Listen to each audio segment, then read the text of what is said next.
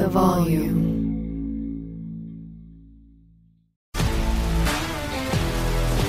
If you love sports and true crime, then there's a new podcast from executive producer Dan Patrick and hosted by me, Jay Harris, that you won't want to miss. Playing Dirty Sports Scandals. Each week, I'm squeezing the juiciest details from some of the biggest sports scandals ever. I'm talking Marcus Dixon, Olympic gymnastics, Cain Velasquez, salacious Super Bowl-level scandals. Join me on the dark side of sports by listening to Playing Dirty Sports Scandals on the iHeartRadio app, Apple Podcasts, or wherever you get your podcasts.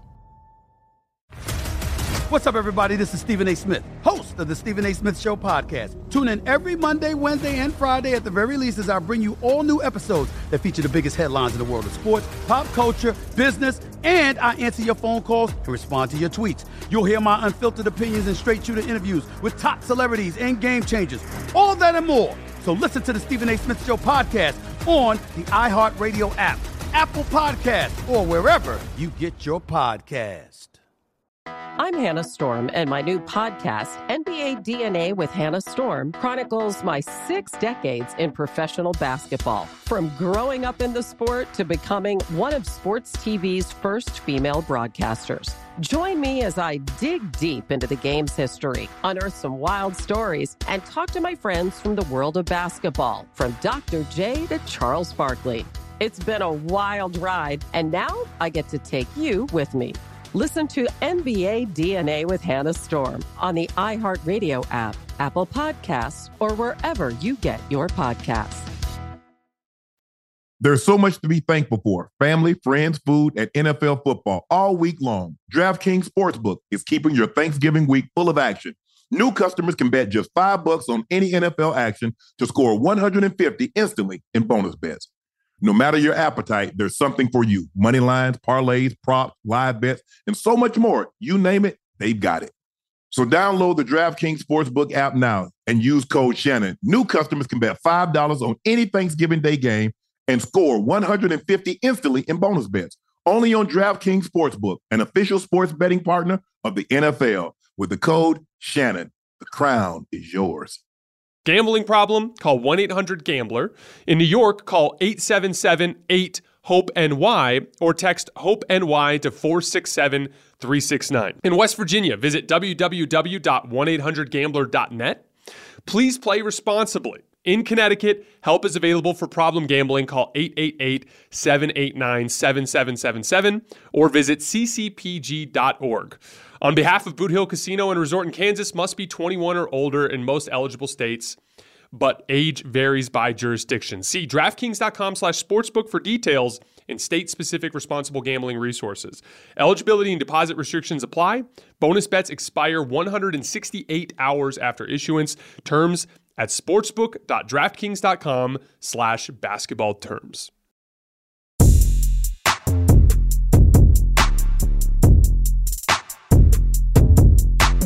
Hello, ladies and gentlemen, and thank you for joining us for a very special episode of Nightcap. Thank you for liking and make sure you click that subscribe button. You guys, you did it. We're at 358,000 subs, which means subscribers. Joe. And so you know what that means, right? We're having our massive giveaway tonight, $20,000, 40 different people. We'll be running the giveaway in 4 different parts, so keep your head on a swivel. So we're going to do 10. About 15 minutes in, another 10, another 10, and another 10. So make sure you listen. Remember, listen to understand. Don't listen to respond. Listen to understand. We're going to tell you what you need to do to make sure you get your money, okay? We want to thank you. Ocho and I want to really, really thank you for helping us get to this number, helping us grow as fast as you have. Please make sure you click that subscribe button. Make sure you hit that like button. Also, we may have, are we going to have it? We got it up. Shay, and we also have Shea by LaPortier pinned at the top. It is back in stock, so the holidays are right around the corner, so make sure you go get yourself or someone special a bottle. So remember, we're having our massive giveaway tonight, $20,000, 40 different people. We will give it away in 4 different segments, 10 individuals at a time, 10. So please.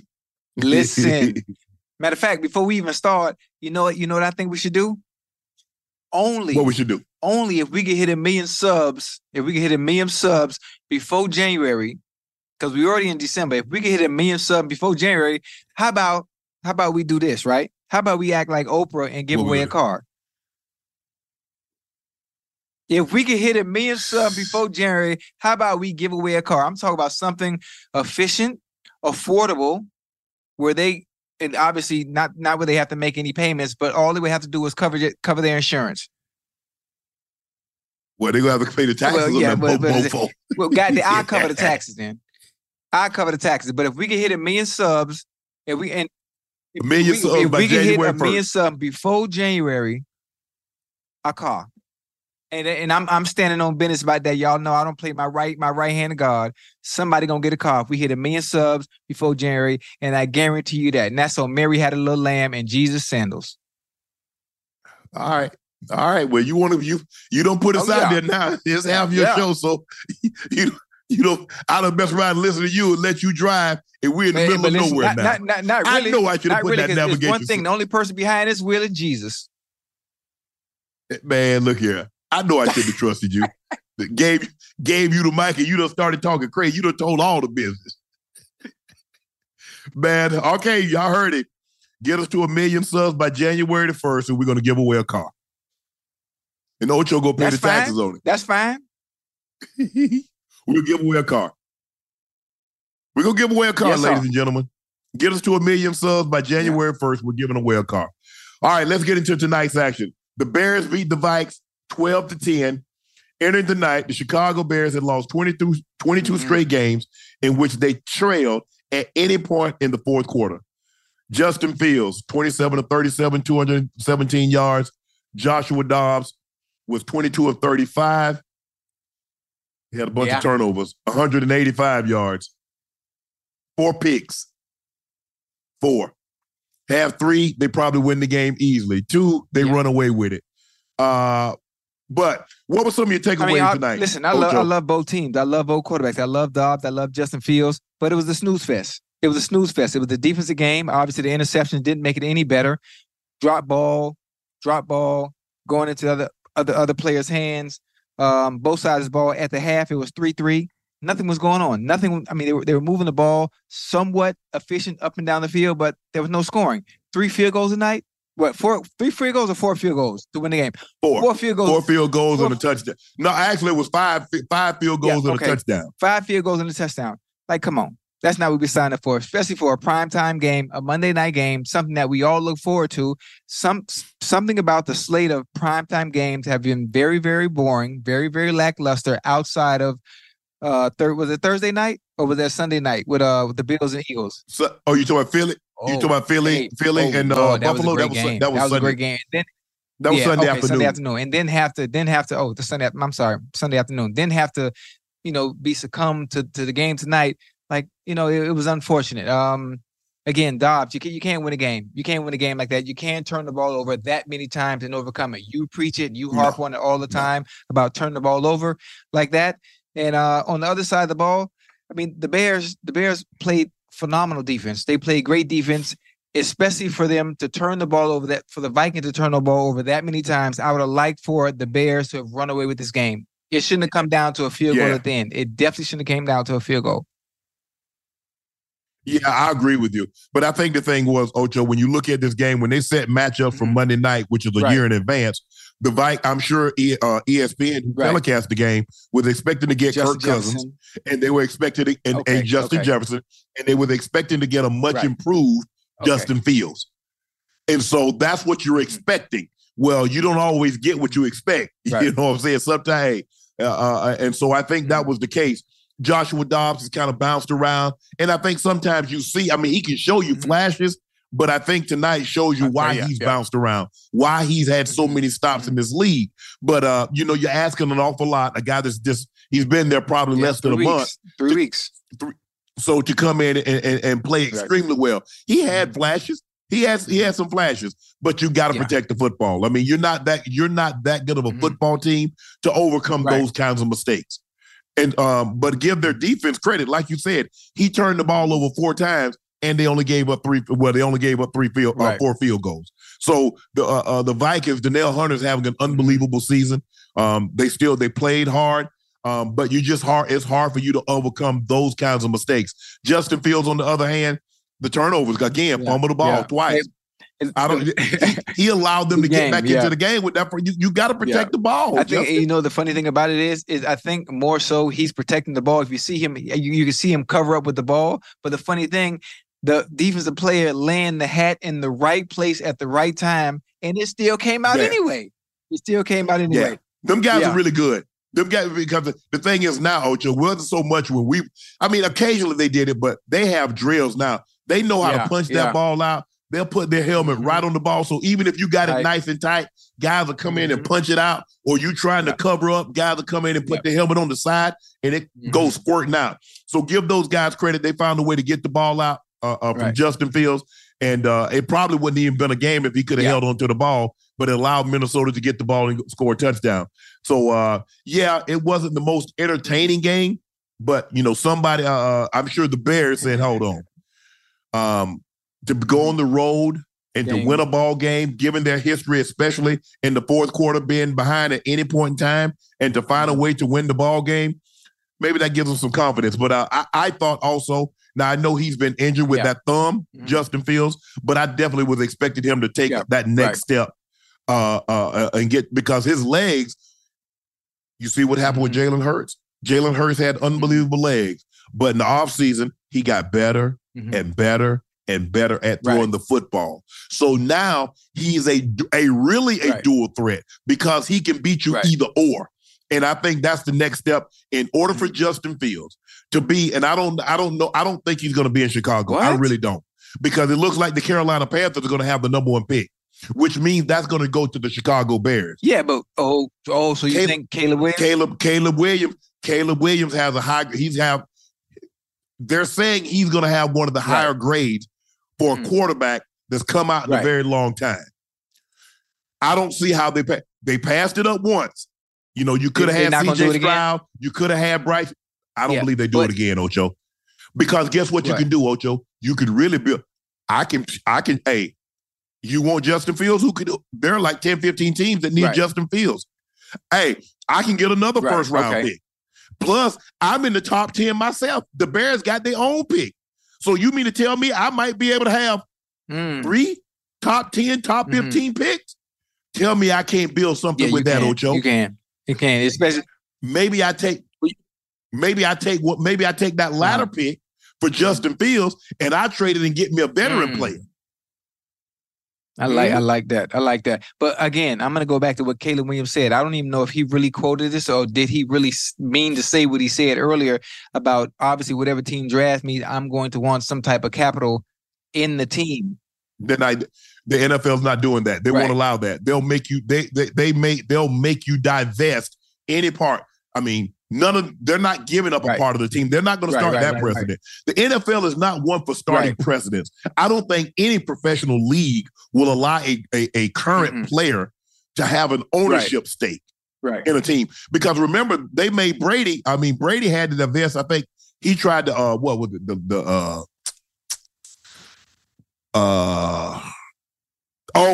The Dolphins. Remember they tried to run that little backdoor deal? That's what got everybody in trouble. Yeah. And Brian Flores blew. They said, oh, no, that's not going to happen. You come play quarterback. We'll give you a little percentage of the team. We'll keep that hush-hush. No, sir, huh? No, you're not. Yeah, but you got to remember, he also said, I don't know if it was him talking or maybe his family members talking, he was saying, depending on the team that would have the number one pick, I would even subject myself to going back to USC for another year if the team is that bad. Football too dangerous. It's too dangerous as a game. You're going to run the risk of tearing an ACL? You're going to run the risk of breaking a leg? Or you're going to take $40 million in your hands, Ocho? I just want to know what Ocho going to do. Listen, obviously, I would come out. But when a player like that, when a player says something like that ahead of time, before it's time to get drafted. They're just talking, trying to scare teams off. They're trying to scare teams off.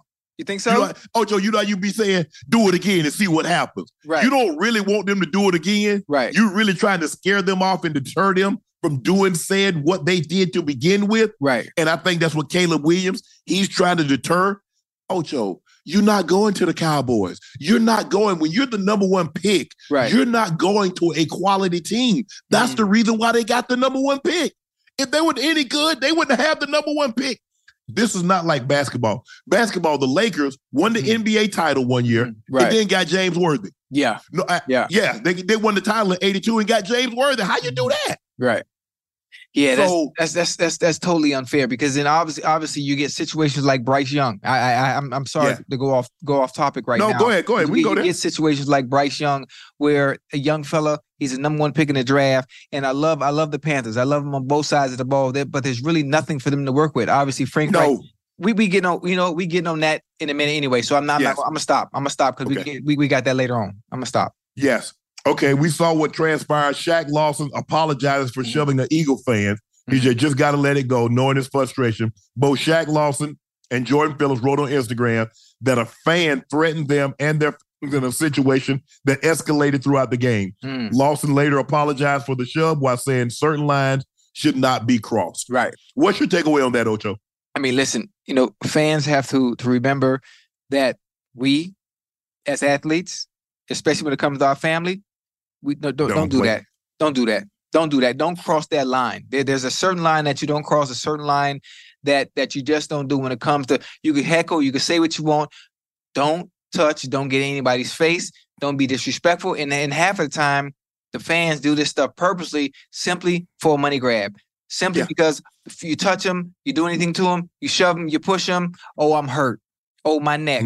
Oh, my back. Simply, that's all it comes down to at the end of the day. Right. If you're not a fan of a certain player, enjoy it. I mean, me, for example, I love the trash talk. I love you saying stuff about I love you cursing. I enjoy that. Everybody's not the same, especially when it comes to people's family and people's kids. There's a line you have to draw, because they will lose it and forget that they are a part of the NFL or a part of the NBA. They will forget that really quick when it comes to family. Yeah. Yeah, family is a line that you shouldn't cross. You start talking about somebody's wife or somebody's significant other, somebody's kids. Yeah, that's a green light.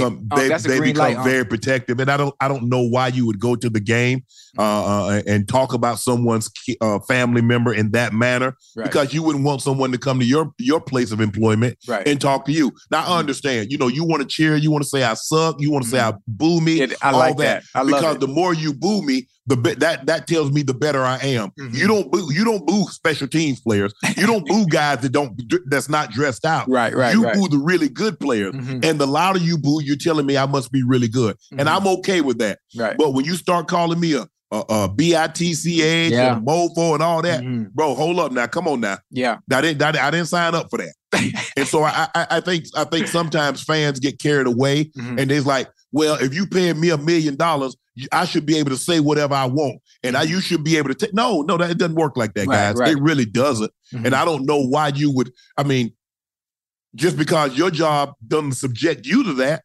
I mean, I wouldn't go to somebody's place of work, and no matter, like I said, we were talking about tip service, but I'm not going to call nobody out their name. I'm not going to say, oh, you this or you that. That's not what I'm going to do. But hey, sometimes fans, and plus, Ocho, you got to realize now, a lot of these fans probably showed up an hour, 2 hours before the game, and they've been probably had a couple of drinks, of beverages along the way. Right. So 2 hours before the game, and now you're going through a threat. So you've been there 5 hours, and you've been throwing a couple of them things back. So now all of a sudden, you got that courage in you. Yeah, you're feeling good. That liquid courage. Yeah. You're feeling good. You feel invincible. And I think if we were to ask, let's say if you were to line up 100 people, if you was to line up 100 people and ask fans, how do you feel about heckling of players?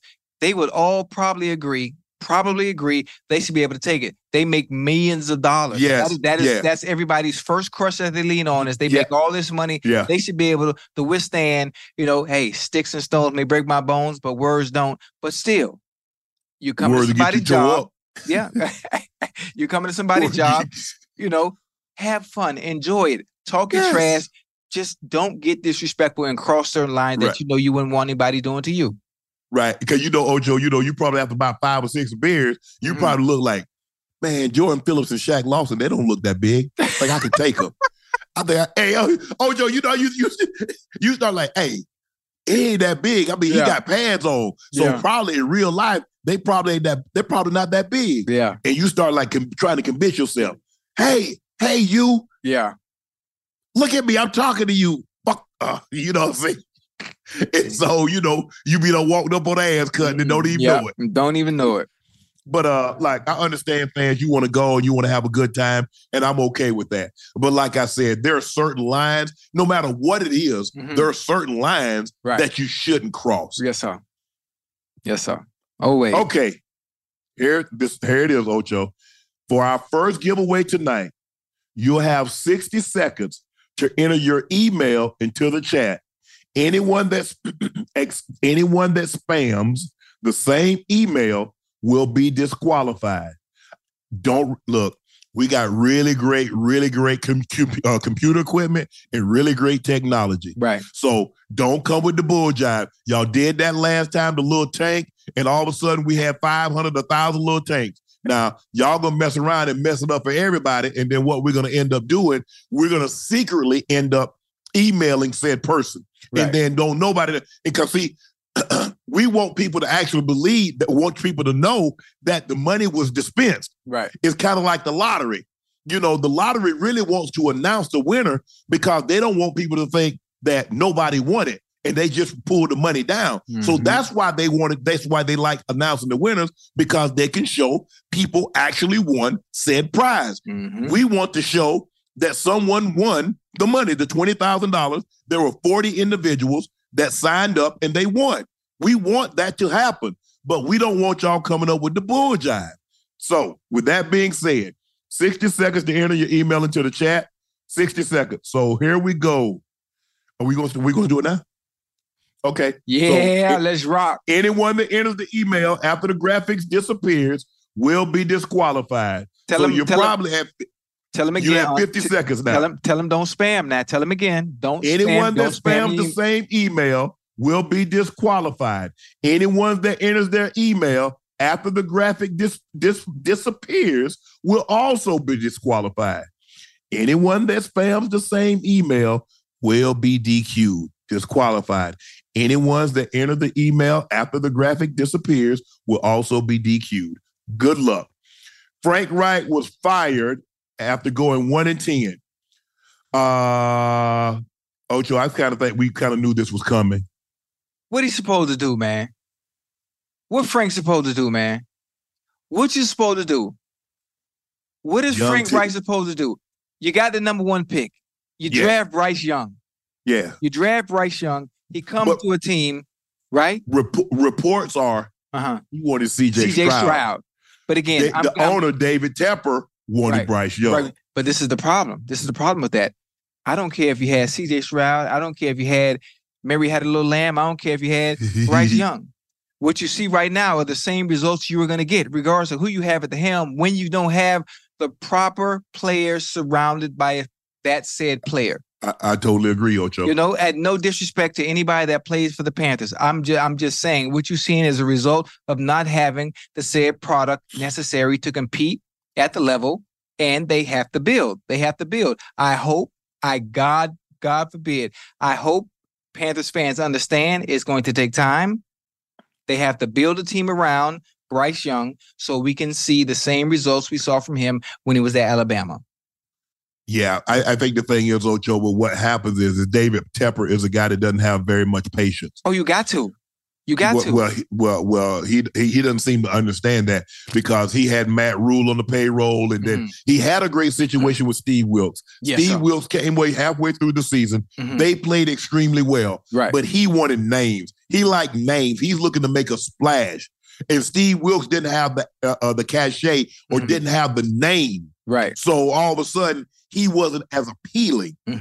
Well, appealing, that doesn't work. Nah. You better get somebody that knows, that can relate to these players, that has a good system, and you probably should have got a defensive coordinator so you can run the football and play to your defense. Right. But like you said, Bryce Young doesn't have a Nico Collins. He doesn't have a Tank Dale. He doesn't have a Laramie Tunsil. He doesn't have the pieces around him to be successful like a CJ Stroud. Right. And so with that being said, you shouldn't expect the same level of success. Yes. But I think the thing that what really irked the owner, David Tepper, was no offensive improvement. It seems to be like they were regressing as opposed to, I'm not saying, Ocho, that we go out there and we win, you know, we 5 and they're 1-10. Let's just say for the sake of argument, they're 5 and 6. Yes, sir. But it seems like week after week, the offense regresses. Right. And so when there is no progress, it seems to be regress. So now what do we do?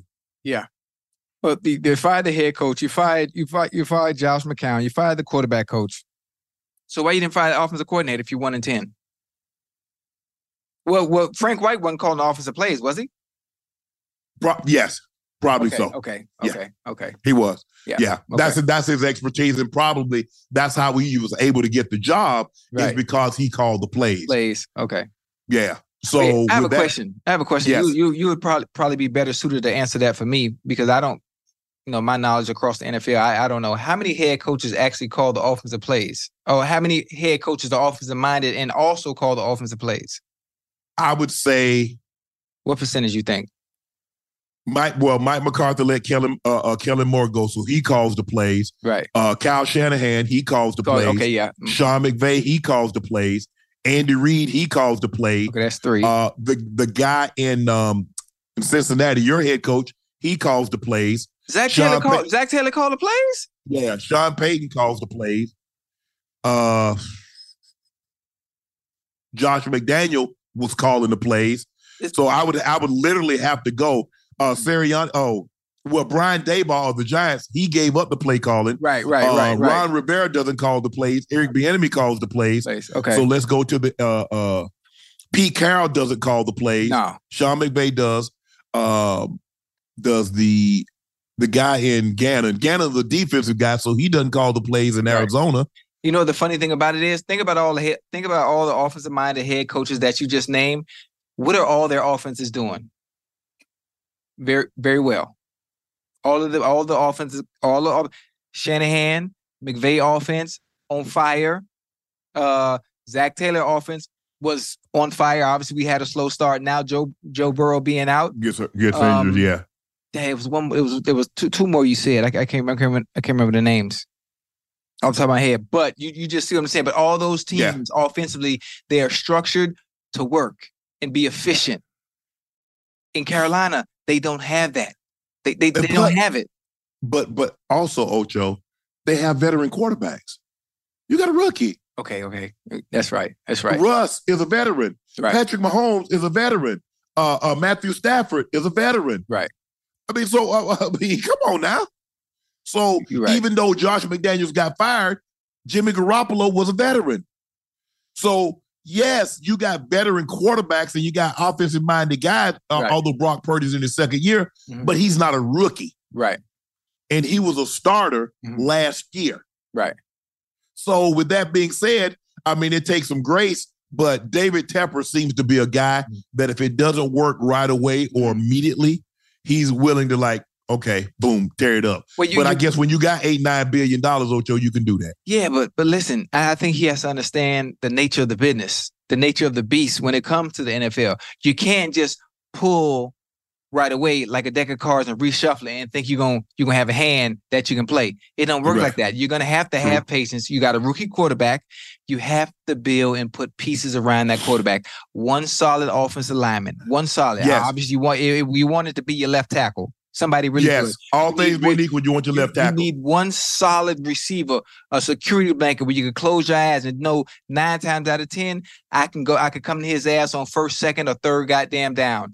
Then work your defense. Running backs, you know how they feel about running backs right now. You could pull and pull in any which way you want and get somebody that's efficient.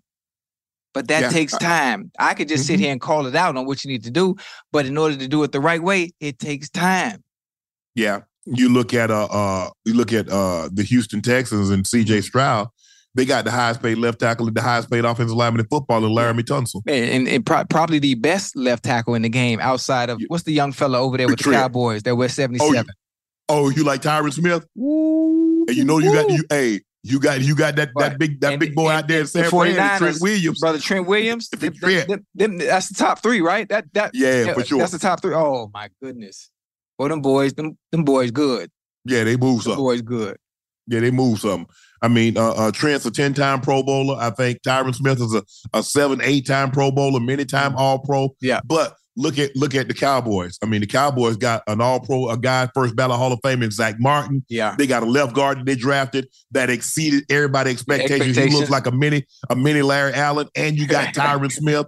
Yeah. But you have to give a Bryce Young time. You got to give him protection, and you got to give him weapons. Yeah. And he doesn't have any. He doesn't have any weapons. He doesn't have an offensive line that can protect him. Bryce Young, the Panthers on Sunday scored 15 or fewer points for the fifth straight time, seventh time in 11 games. Bryce Young ranks last in QBR. He's been sacked 40 times, tied for fifth by player through his first 10 starts. Since sacks was an official stat, sacks were first tracked in 1963. They didn't become an official stat until 1982. Yeah. That's crazy, man. That's crazy. I mean, people been sacking the quarterbacks for a long time and didn't get credit for it. Yeah, he gonna be all right though. He gonna be all right there. For one, he's coming from a program where he's used to winning. He has a winning mentality. All they have to do is put the pieces around him. Obviously, Alabama is stacked. They stacked all the way across the board. And if you get to the NFL, it ain't the same. No, it ain't the same. No. While we all love watching our favorite teams on television, there's nothing better than being at a game live and in person. Sitting courtside, take it from me. And the best way to get tickets to any of these games is on GameTime, the fastest growing ticket app in the U.S. GameTime is obsessed with finding ways to help you save money on tickets. You can find exclusive flash deals and sponsor deals on games and concerts daily. And with Game Time Guarantee, you'll always get the best price. If you find the tickets in the same section and row for less, Game Time will credit you 110% of the difference. So take the guesswork out of buying tickets with Game Time. Download the Game Time app, create an account, and redeem code Nightcap for $20 off your first purchase. Terms apply.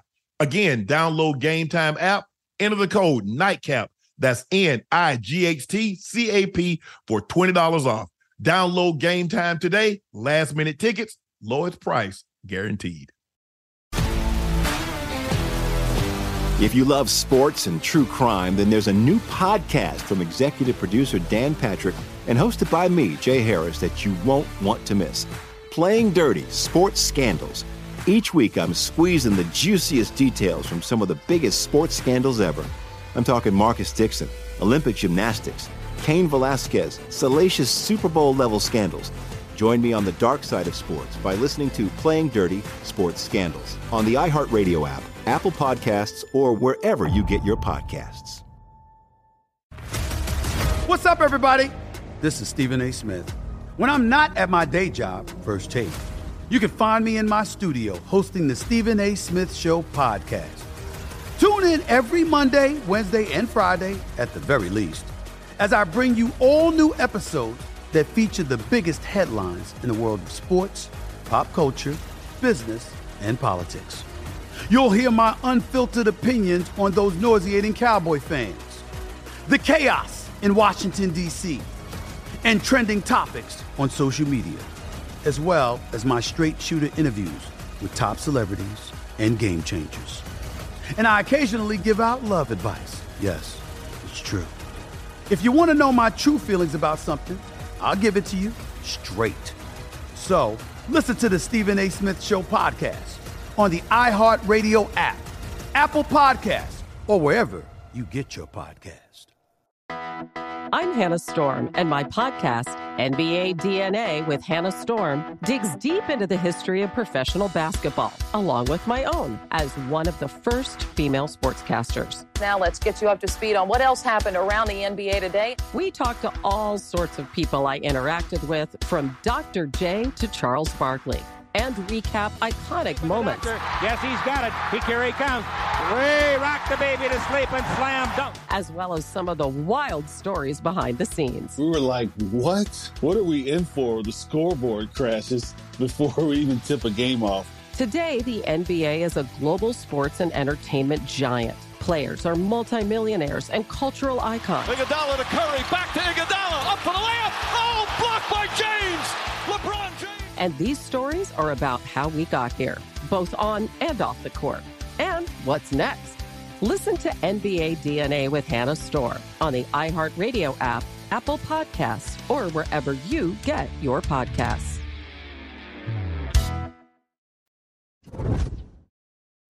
Deebo Samuel says he doesn't regret calling James Bradberry IV trash ahead of his massive Week 13 showdown.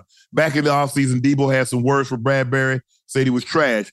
Deebo was asked on Monday, did he regret calling him Bradberry trash? He said, I don't regret anything. I don't regret nothing I say. Mm-hmm. Deebo was upset how the 49ers lost to Philly. Remember, he hurt, Brock Purdy hurt his elbow, mm-hmm. and then Josh Johnson got knocked out of the game with a concussion. Yeah. And the Eagles coasted to a 31-7 victory because they ended up snapping the ball directly to Christian McCaffrey mm-hmm. and a lot of other things. But basically, the two starting quarterbacks got knocked out of the game and left them limited.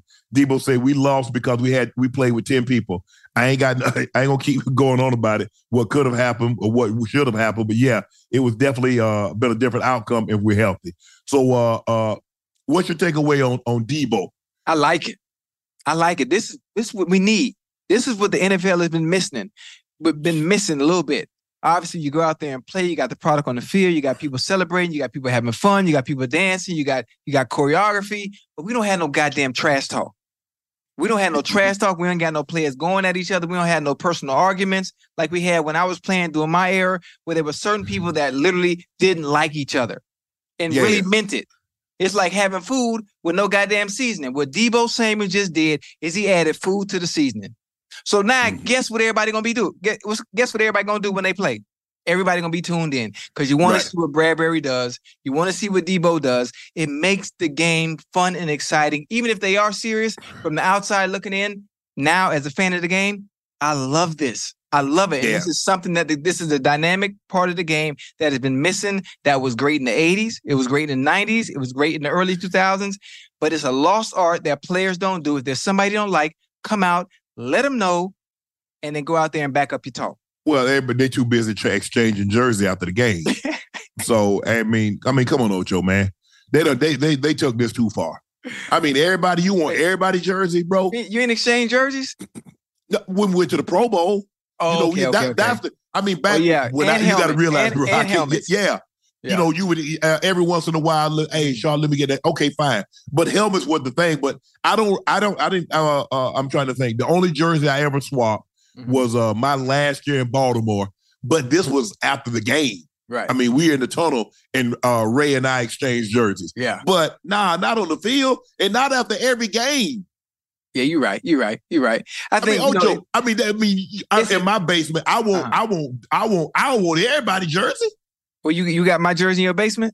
Man, I'm trying to think. I think I got my Super Bowl jerseys. Then you had to throw that in there on me, huh? Yeah, but that's all I got up there. As far as jerseys, I got Rays, and I got Peyton's. Peyton's Bronco jersey. Why you got my jersey? Hey, man, Ocho, I was gone. I mean, what you came in? It don't matter. You should have my jersey hanging up just because I'm your boy. I just told you, man. When the Bengals come to the Pro Bowl, y'all be begging people to take that helmet. Man, as a matter of fact, she over here laughing a little too loud, man. As a matter of fact, I got Slim Pickens. Slim Pickens couldn't find nobody. He said, "Man, Shark, just take it." I said, "All right." I said, "Cause I'm not trained, because the hot helmets, the Cowboys and the Raiders. Oh yeah, everybody wanted the Cowboys and the Raiders, especially back then. Yeah, man, everybody wanted. And Emmett didn't trade his helmet. Time didn't really trade his helmet. No, and by the time, no. Mm-mm. Because if I'm not mistaken, I think Emmett might have worn the same helmet damn near his whole career. Man, Emmett didn't really get off nothing. No gloves, no shoes. Emmett was like, man, Emmett, the dude kept every touchdown ball he scored. Damn, scored damn near 170 times. You know what's funny? Now that you think about it, man, I think I really messed up. I really messed up. And when I was playing, as far as keeping memorabilia and having memories to pass. Man, I ain't got shit, man. I did, like, I ain't got no jerseys. I ain't got no footballs. I don't like some of the props I use for celebrations. I don't know what my Hall of Fame jacket is because that's the only one I'm gonna get. I would love to have that and frame it and create my own bust and have my own bust made. Like, I don't have nothing. No. I scored a few touchdowns. I ain't got one goddamn ball. I went to the Pro Bowl 6, 7 times. I don't even remember how many times. I don't even know my Pro Bowl shit at. I don't have no memorabilia. And I think that's bad. I think that's bad. I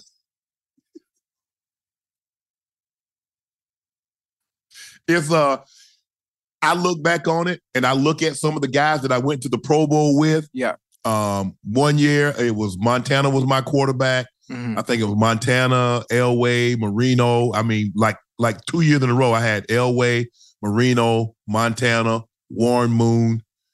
It didn't get anything. Bruce Smith, Junior Seau, DT, Cortez Kennedy. You know, all the guys, obviously the NFC, you had Reggie White. Mm. I mean, you had the dogs over there, man. Man, shit, but you lucky I wasn't playing. I would have took everybody's stuff. Like, do you realize the names you just called off? Yeah, hey. But I remember the first time I went, my brother went, and I was in the league, but I was just, he's like, hey, my sister had went the year before. Right. And then I went the next year. And, man, I went over there and I was just looking around, you know, Jerry, Michael, Chris Carter, right. Herman Moore, mm-hmm. my brother, Reggie and Bruce and DT and Seau. Yeah. Man, I mean, and the quarterbacks, you know, you had Steve and Troy, and Brett Favre. I mean, bro, but it didn't really dawn on me until it was too late. Yeah. My last year at the Pro Bowl, Peyton Manning and Tom Brady was there. Nothing. That's crazy. But at the time, it's not like it is now, mm-hmm. where guys are understanding of collectibles and, right. and me. Right. Dion was the corners. Dion, Rod Woodson, mm-hmm. Aeneas Williams. Aeneas, Arizona. Yeah. Aeneas. He was nice. DG, Daryl Green was on. Yes. Yeah. I'm messed up. I'm messed up. So it's not, you know, 11, 10, 12, whatever years removed I am from the game. Now I wish I should have kept some mm-hmm. of that stuff. And I don't know what it is. I'm somebody out there. If you see this and you have my Hall of Fame jacket, my replica, I would like it back. You know, that's a keepsake for me. And if I'm going to have something framed, I would like to frame that because that's a one-on-one. Yeah. Barry, Emmett was the running backs. Mm-hmm. I mean, you had Barry and Emmett was there? You ain't getting nothing from Barry? Nope. Jeez. Nope. I mean, but here's the thing. Barry barely came down. I mean, you might see Barry mm-hmm. once or twice. It was hard because when we first started going, it was at the Hilton Hawaiian. Yeah. It wasn't secluded like it was at the Iolani. Right. So the it Iolani was just open. Nice. Yeah. The Iolani was nice. See, the Iolani, it was all basically people over there is family mm-hmm. or friends of family. Right. At the Hilton Hawaiian, it could be anybody because it was open. You just go. Right. And so guys didn't want to be bothered. So they were just like secluded, you know. Mm. So, but no, I didn't even think about it, Ocho. But I agree with you. I like Deebo, what Deebo had to say. Yeah. Because it's not like they're going to call the game because he said a little. Mm-hmm. And it's not like they were going to play hard if he said a lot. It's not, right. The game got to be played. Yeah. No matter whether you like me or not, I'm still going to show up. Mm-hmm. So you don't, we gonna punish you, we gonna make him eat the words. That's what I'm here for. Yeah, most definitely. I hate coaches that say don't give another team bulletin board material. Don't do anything that's gonna make them play better. Play what? Play who? Play how? What you talking about? They put their pants on one leg at a time like me. They bleed the same way I do. So, you know, why not talk trash? All you gotta do is back it up. Ain't nothing wrong with that. And that is what the game is missing. NFL players, if you see this, we got maybe, 6, 7 more weeks ago. Start talking shit. Call somebody out. Hold on just a second, Ocho. Baby, you ain't let me get no kiss or nothing. Check this out. Rail says she sleep. Nah, she just flew in. Oh, did she? Yeah. Come here, baby. Get some sugar. Hey, how you doing? Hey, Rail. Yeah, that's my baby right there. Oh, yeah. Oh, yeah. Hold on. I'm blushing. Hold on. You blushing? I can't tell. But you, I know you are though. Okay, come on. Back to work. Guys, YouTube has filtered it out. We can't do emails in a live chat. No. So what we're gonna try a different route. Okay. Send your phone number. No. You have 60 seconds to enter the code word teddy bear. 2 words, teddy bear, and your Instagram handle in the chat. Mm-hmm. 60 seconds to enter the code word teddy bear to teddy your bear. Instagram handle in the chat. Remember, spams get disqualified. We kicking that out. Look, she talking about she finna put teddy bear with her Instagrams. Rail, you happen to be a family member of somebody, so you get disqualified immediately. So remember, you have 60 seconds to enter code word teddy bear. That's 2 words, teddy bear, and your Instagram handle in the chat. So good luck. Ocho. Yeah. You sat courtside. Hey, I sat courtside, baby. I sat courtside. Although it wasn't a very good game, you got an opportunity to see competition at its highest level, although the Lakers' effort left a lot to be desired. Yeah. So what was kind of your takeaway from the game? Listen, I had fun. Listen, I wasn't worried about the score of the game. I was watching boys. You know, I was watching the pick and roll. I was watching Maxie. Maxie was hitting threes. Boy, they're good. Everybody was hitting threes on Lego. But listen, the young fella, what's the young fella's name? Joel Embiid? Yeah, Embiid, Embiid, nice. You know, him and AD was going at it. They was battling. Boy, them boys, trees, boy.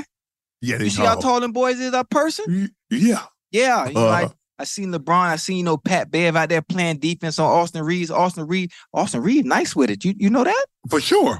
Yeah, yes. Austin Reeves. I know where he grew up. I know he grew up around, some of them people because he played like Kobe of the Ozarks. Oh, yeah. Well, he played like one of them. Nice listen, I'm not a huge, I can say this. I'm not a huge fan of the game of basketball, but having the opportunity, I go to one Heat game a year. This was my first game this year, obviously, and I haven't been to a Heat game yet, but being able to sit courtside at a game like that, LeBron, AD, Maxie, Pat Bev, I really enjoyed it. I really enjoyed the experience. I had fun. And, what the score line didn't even matter to me. I was just happy to be at the game, sitting close enough to see the players play and, to be the size that some of these dudes are and to be able to move and be as quick and be as efficient as they are, being able to transition and come off the pick and pull up in the mid-range was nice. Oh, dog, it was beautiful. And I need to get more into it, more in tune to the game of basketball so I can talk about it the way you can or the way Stephen A. Smith can, the same way I can talk about football, soccer, boxing, and tennis. I'm going to get there, but it's going to take me about 3-4 years, I think. Yeah, it's did any of the guys acknowledge you because they know who you are? LeBron said what's up. Joel said hello. Pat Bev came over and said something to me. D'Angelo Russell came over and hollered at me. So AD gave me the eye because he was sitting at the free throw line. He couldn't actually come over, but they did acknowledge me. That was a pretty dope feeling. One of the head coaches, the assistant coach, I can't remember his name. From Lakers? From the Lakers. He almost looked like Coutinho Mobley, but it ain't Coutinho Mobley because he didn't have the beard. I know you're talking about. I know you. Yeah. He came over. We talked for a little bit. Do you know how many people in that stadium I was walking through said, man, we love watching you and Unc. What you and Unc do. D'Angelo Russell mentioned the same thing, but what you and Unc doing, man, is special, man. I love watching y'all. As did the coach. Coach said, man, you got to come on down here to L.A., and come check us out. I said, Coach, I love you, baby, but have you seen the prices for the courtside seats in L.A.? He said, you ain't even got to come to a game. Come holler at us at practice. Come watch a practice. Come and kick it. I say, you know what? When I come out to L.A., I'm going to make sure I'm going to hold you to that. Yeah. Hey, Patrick Woolley asked, hey, Unc and Ocho, you guys said you wouldn't mind trying different cuisine, but have y'all had escargot? You know what escargot is? Who? Escargot. Like it's snails. Cargo? Escargot. Snails. You know, when you was a kid and they had them in the aquarium? Yeah, those. You talk about snails, like when it rains and snails be going by the drive-through and they leave the little slime. Yeah. Wait, come back to me now. You can eat those? Yes, you can. There's a certain type of snail, I'm assuming, because there's so many different species of snails. Yes. They can eat those. Huh? They can eat those. I ain't eat no snail. I don't want no snail now. Whoa, if you eat pig feet? Yeah. Raccoon soup? Yeah. Pig tongue, I ain't never had no raccoon soup. The raccoon that I've had was baked. It wasn't no soup, Ojo. It was just baked. It was baked. Well, either baked, you eat baked raccoon. That make it any goddamn better? Barbecue. Does that make it any better? But you won't eat snail. No.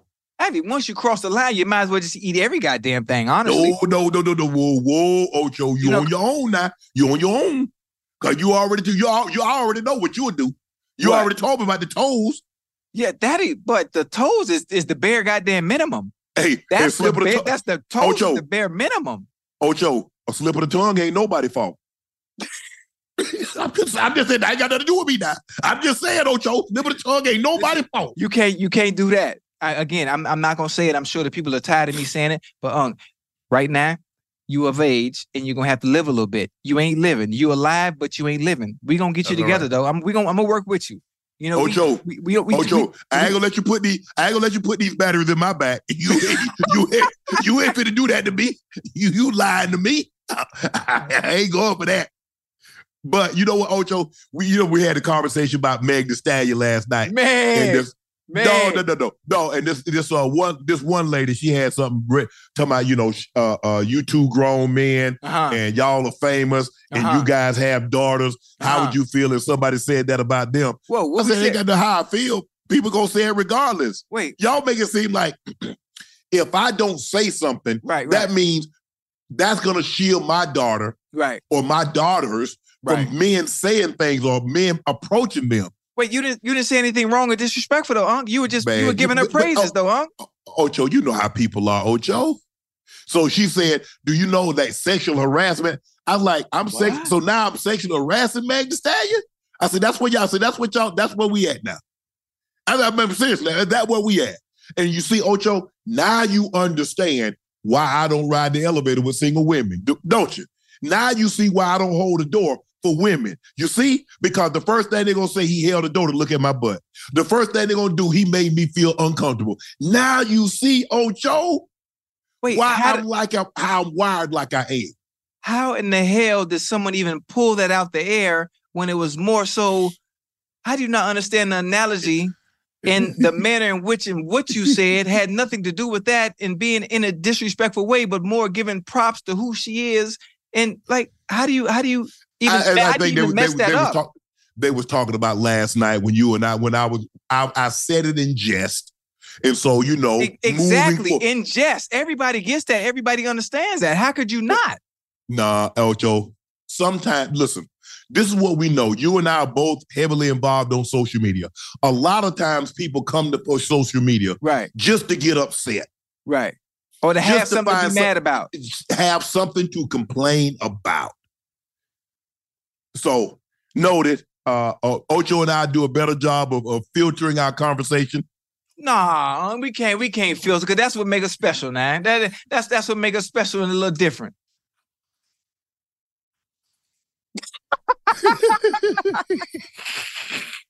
Hey, listen, us being ourselves is what makes us unique. You know, the chemistry and the fun and the analogies and the jokes and, the pandering and the people that are watching and subscribing and understanding that we are not being, nothing we say is with ill intent. It's all about fun and entertainment. Well, this is why we're on digital. We're on YouTube. Right. We understand that we couldn't take what we say to linear television. Right. And that's okay. Right. I am completely fine with this platform. This is ours. Yes. This is ours. Yeah. And so, and I think the thing is that people have waited for so long for someone that's in our position that talks like them, that sounds like them, that looks like them. And so, and a lot of look, when you and I have conversations, Ocho, they're like, okay, a lot of times when I tell stories and I use phrases, they've never heard those before. Nah. A lot of these phrases, I heard men say this back when I was I was a kid. And a lot of times I'm trying to come up with phrases, mm-hmm. but that will resonate and people like, okay, mm-hmm. a lot of people that's gone to college mm-hmm. and you know you're not washing laundry on a regular basis. Mm-hmm. So you throw the laundry in the corner and the laundry is piled high. Yeah. So when I say somebody is stacked like dirty laundry in the dorm room, yeah. it like, yeah, I can see that because I remember when I was in school, that's what I did. I just threw the laundry in the corner mm-hmm. and it got hot. Mm-hmm. But, you know, like I said, Ocho, everybody is not going to be pleased or happy with the way we talk or the mm-hmm. way we say things. Right. And so I'll take note of that. Mm-hmm. I ain't changing, but I do hear you. I'm not taking note either. But if you are watching, whether you love us, whether you don't, any celebs or famous people that we talk about, I love you. I love you. Some of you probably don't even like me. But I tell you what, I love you. If Meg had a problem with anything that I've said, if she feels offended or slighted by anything that I said, let me take the time to say I'm sorry. I apologize. And we love you. Yes, Meg, and we love you because I got knees just like you. Let me show you. Hold on. Let me show you my Meg knees. Let me show you. I got knees just like Meg.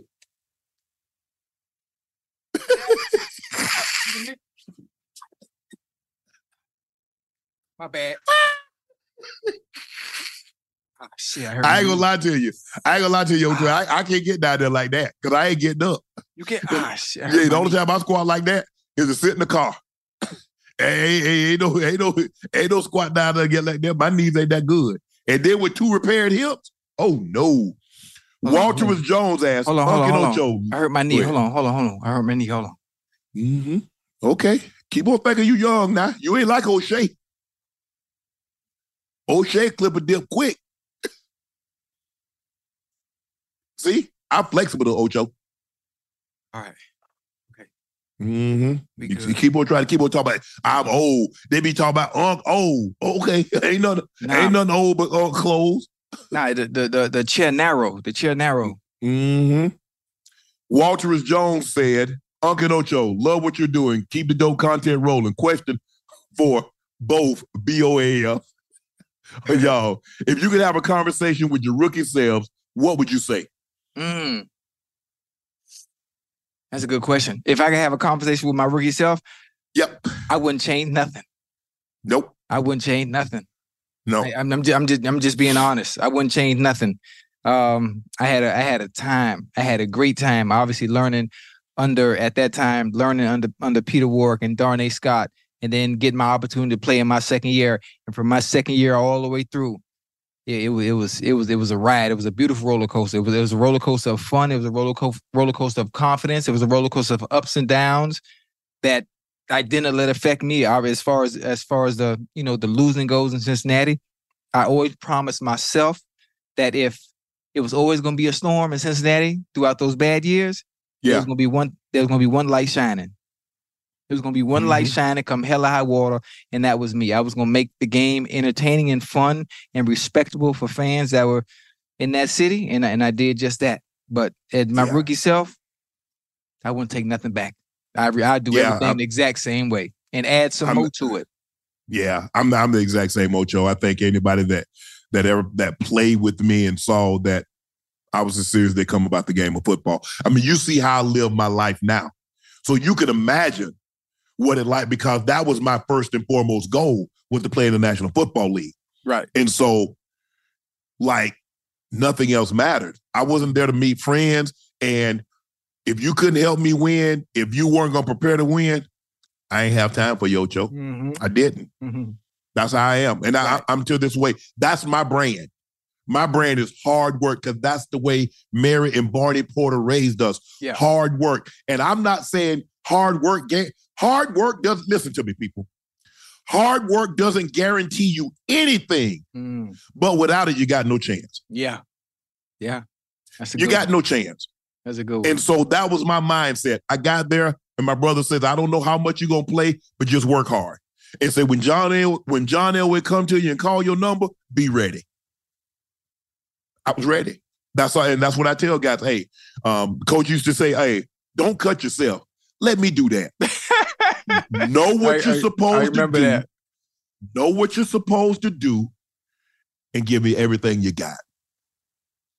He said, even if you make a mistake, we can correct the mistake. Yeah. We can't correct that effort now. Mm-hmm. Make sure you make that mistake going full speed. 100 miles an hour, Ocho. 100 miles an hour. And I had an old school coach in Dan Reeves who played for Coach Landry. Yeah. Who he played for him. He coached up under him. Mm-hmm. Man, Ocho, you know, I made the Broncos basically because of special teams. I was hell.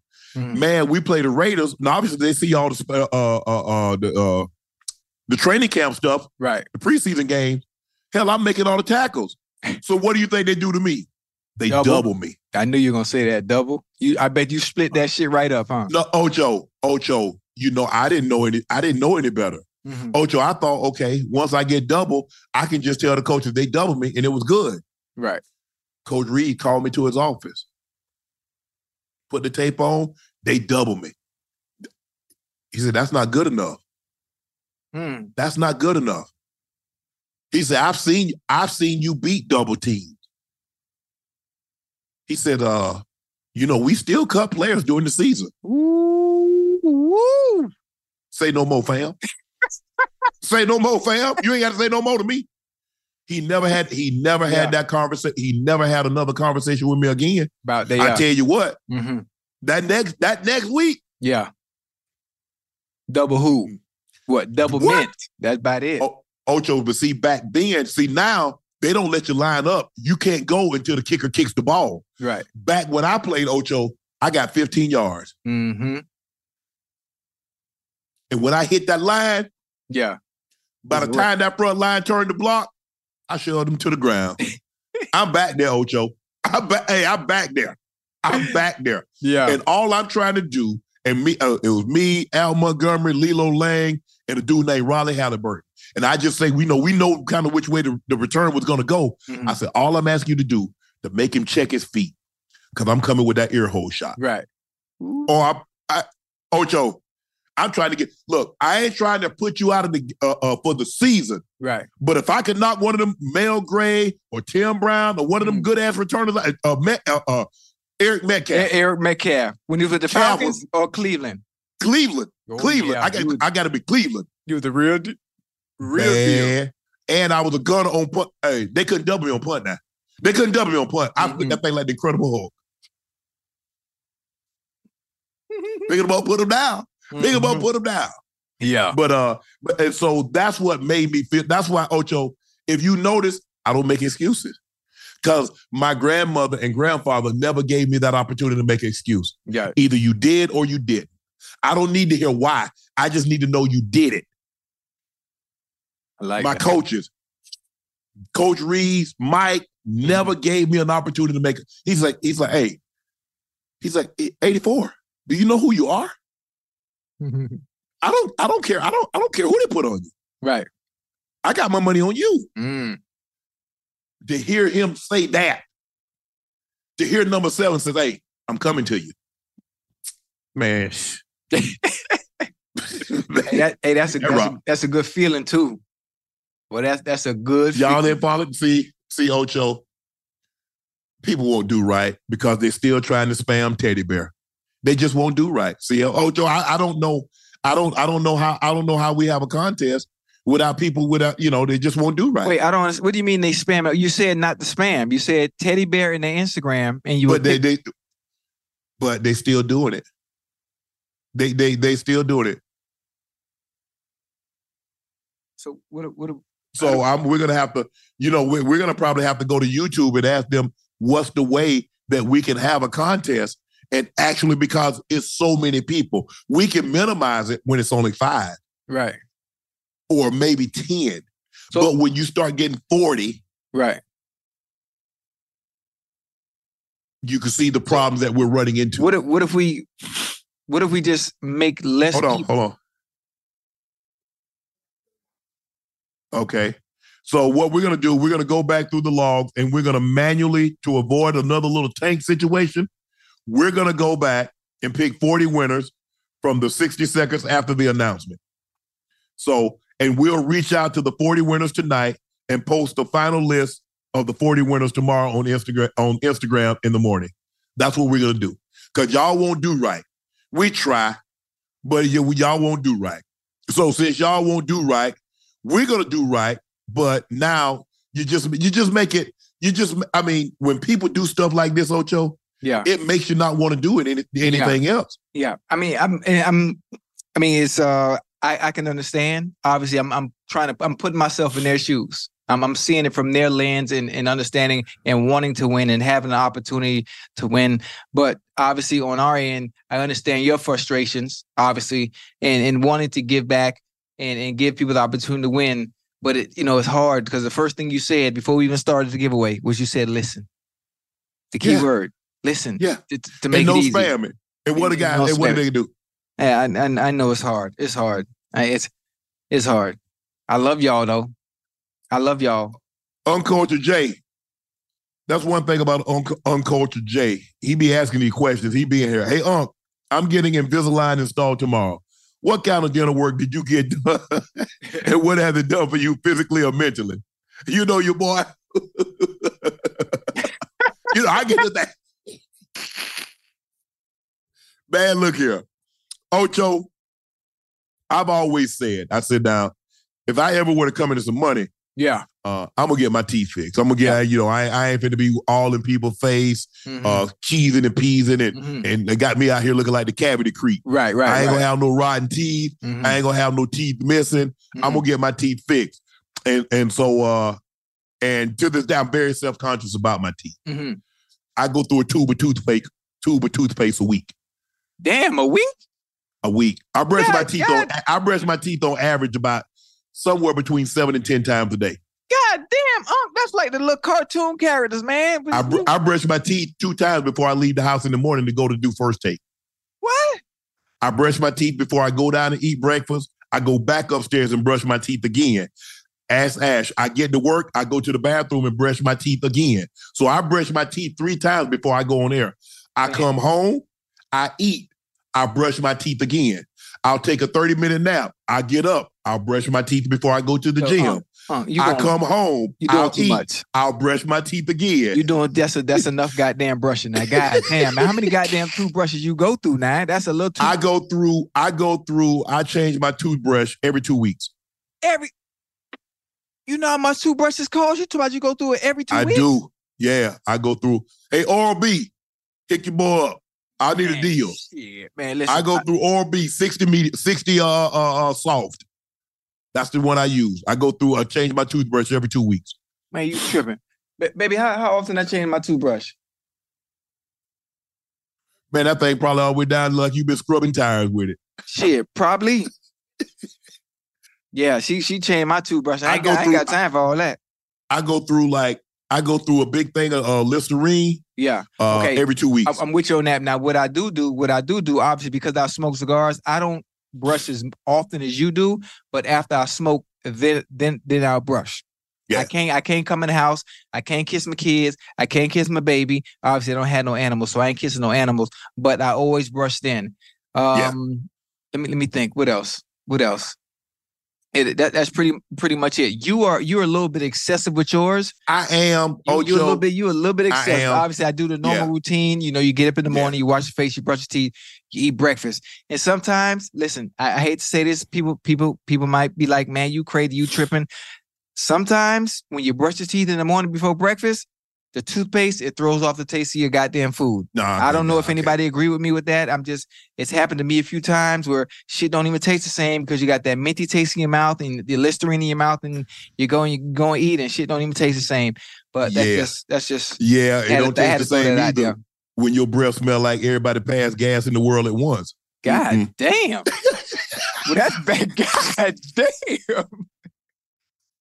Hey, man, that's... If What?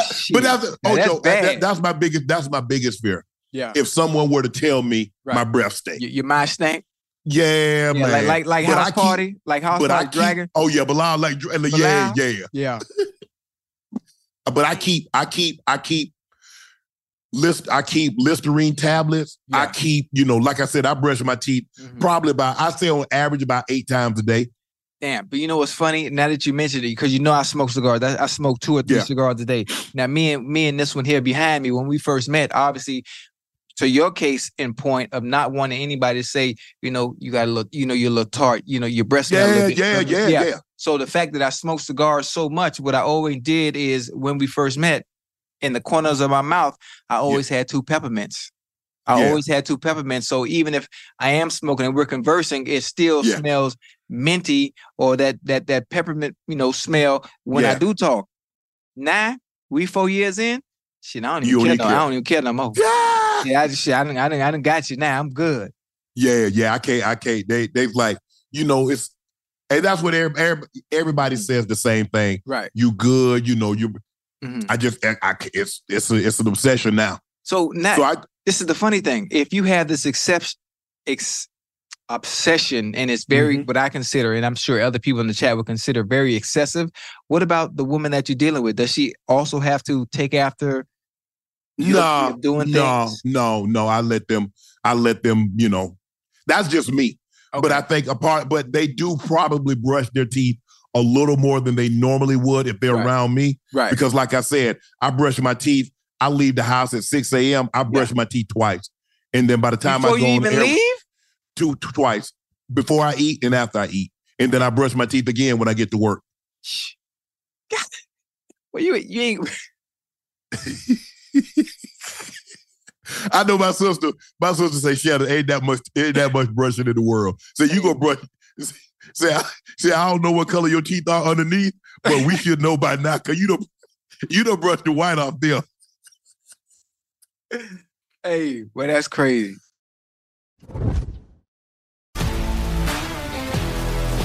If you love sports and true crime, then there's a new podcast from executive producer Dan Patrick and hosted by me, Jay Harris, that you won't want to miss.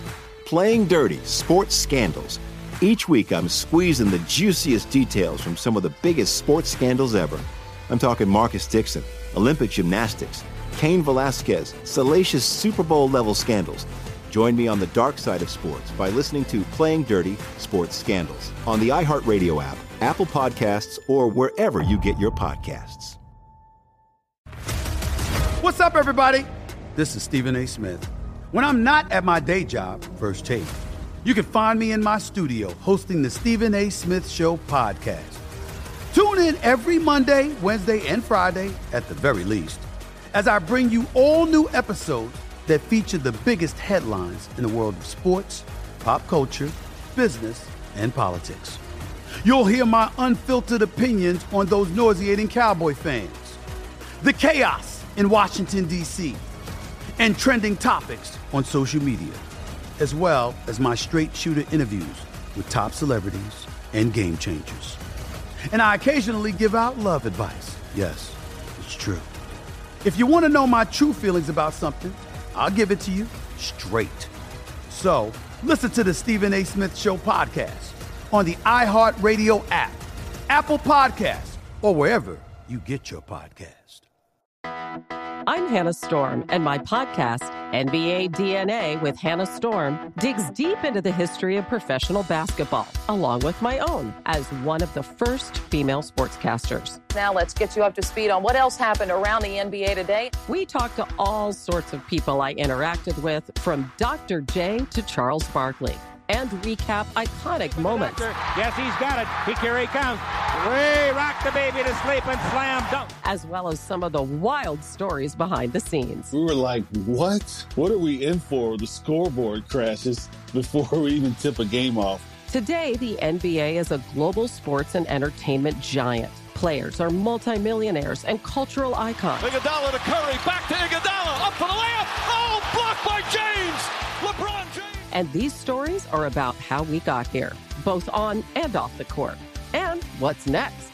Listen to NBA DNA with Hannah Storm on the iHeartRadio app, Apple Podcasts, or wherever you get your podcasts.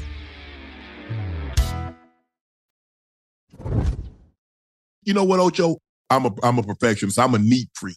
Right. Oh, so you got OCD. You got that. I do. Ocho, I vacuum my kitchen. I wipe down. I spray Lysol. You vacuum the kitchen?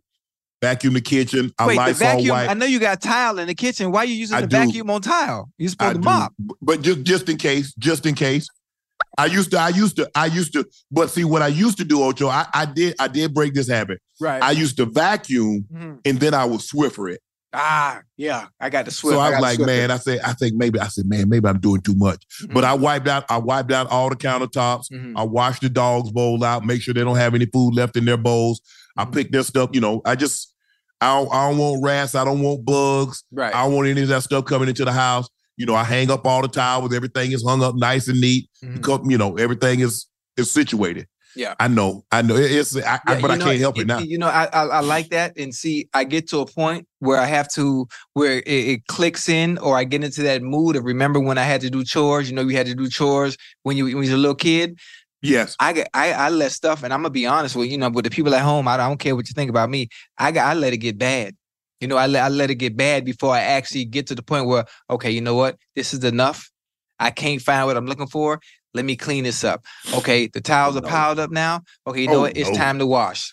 Oh no! I'm the complete opposite. It got to get a little out of hand. I can't leave anything on the floor. I can't leave anything on the floor, Ocho. I can't leave socks on the floor. I can't leave socks on the floor. I can't leave anything. Oh, you go. Boy, you're happy. You'll walk in my place and be like, man, shit, what the hell you got going? My shit like a dorm room. Oh, yeah. My shit like a goddamn dorm room until I feel like, you know what? Okay, enough is enough. If one of them Saturdays click in and I get in that mood, I put on some music, I put on some Sinatra, open the blinds and just get to cleaning myself. Oh, I do that. I mean, sometimes I go through, like, I'll turn on some music. I'll start listening to old school stuff. And then I'll clean my, go through all the drawers, straighten everything up. I'm a clean guy. And anytime you hear like, okay, he cleaning. He cleaning. See, and my kids know. They don't. I'm a senior pitcher. I can't even get in my closet. Oh, no. I can't even get it. I can't even get in my closet. So when I open the door, I got to squeeze through the door because there's so many clothes that people have given me and sent for me to wear. Yeah. And I don't go nowhere. And it's so much to the point to where everything is hung up in the closet, but I can't open the door because there's so much stuff in the middle of my damn closet. I kid you not. I kid you not. And I'm stuck and I just haven't gotten that mood yet. You know what? I need to sit down on a Saturday, start in the morning and go through the whole house. But to answer your question, physically, it gives you great confidence that you know that people, you have a great smile. Oh, you have pretty teeth. Mm. Things like that. I mean, it gives you... Ocho, I talk for a living. Mm-hmm. People looking in my mouth 2-3 hours a day. Yeah. I can't, I mean, and a lot of times I'm in people's face. Mm-hmm. Man, woo. That joker breath smell like get back.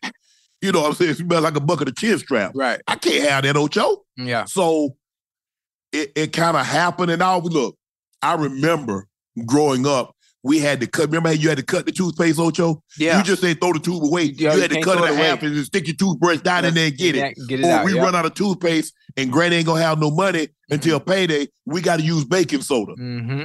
So I've always said, man, Ocho, my executive assistant, she'll buy 32, 40 tubes of toothpaste at a time. God damn. She'll buy 15 of those big things of Listerine. Right. She'll buy this mouth rinse. She'll buy 20 of those. So you be killing Costco. Is it what y'all got? Costco or Sam's out there? Well, they got both of them. I go to Target. Oh, Target. So okay. Right now I got 25 toothbrushes. Oh, let me, Ocho, let me tell you what I did. You know what I did, Ocho? They had a sale on deodorant. Wait, what you use? It's so many different brands. I've used the same Old deodorant since 1986. God. Mitchum. Man, that's the old Mitchum. Remember the movie Cocoon? Yeah, the old man was using Mitchum in Cocoon. Boy, that's back in the 80s. 86. I bought they had it on sale one time, Ocho. Yeah, how many you bought? 35.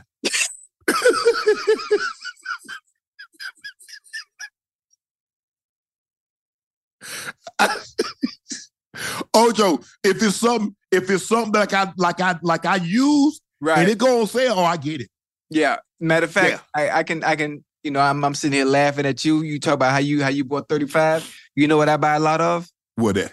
What I shower with and what I use on my face. If people see me in person and face, the first line they say, you have no blemishes and your skin is clear. Yeah. What's your facial what's the word? What's routine. Your facial routine? I tell them to lie. I ain't got no facial routine.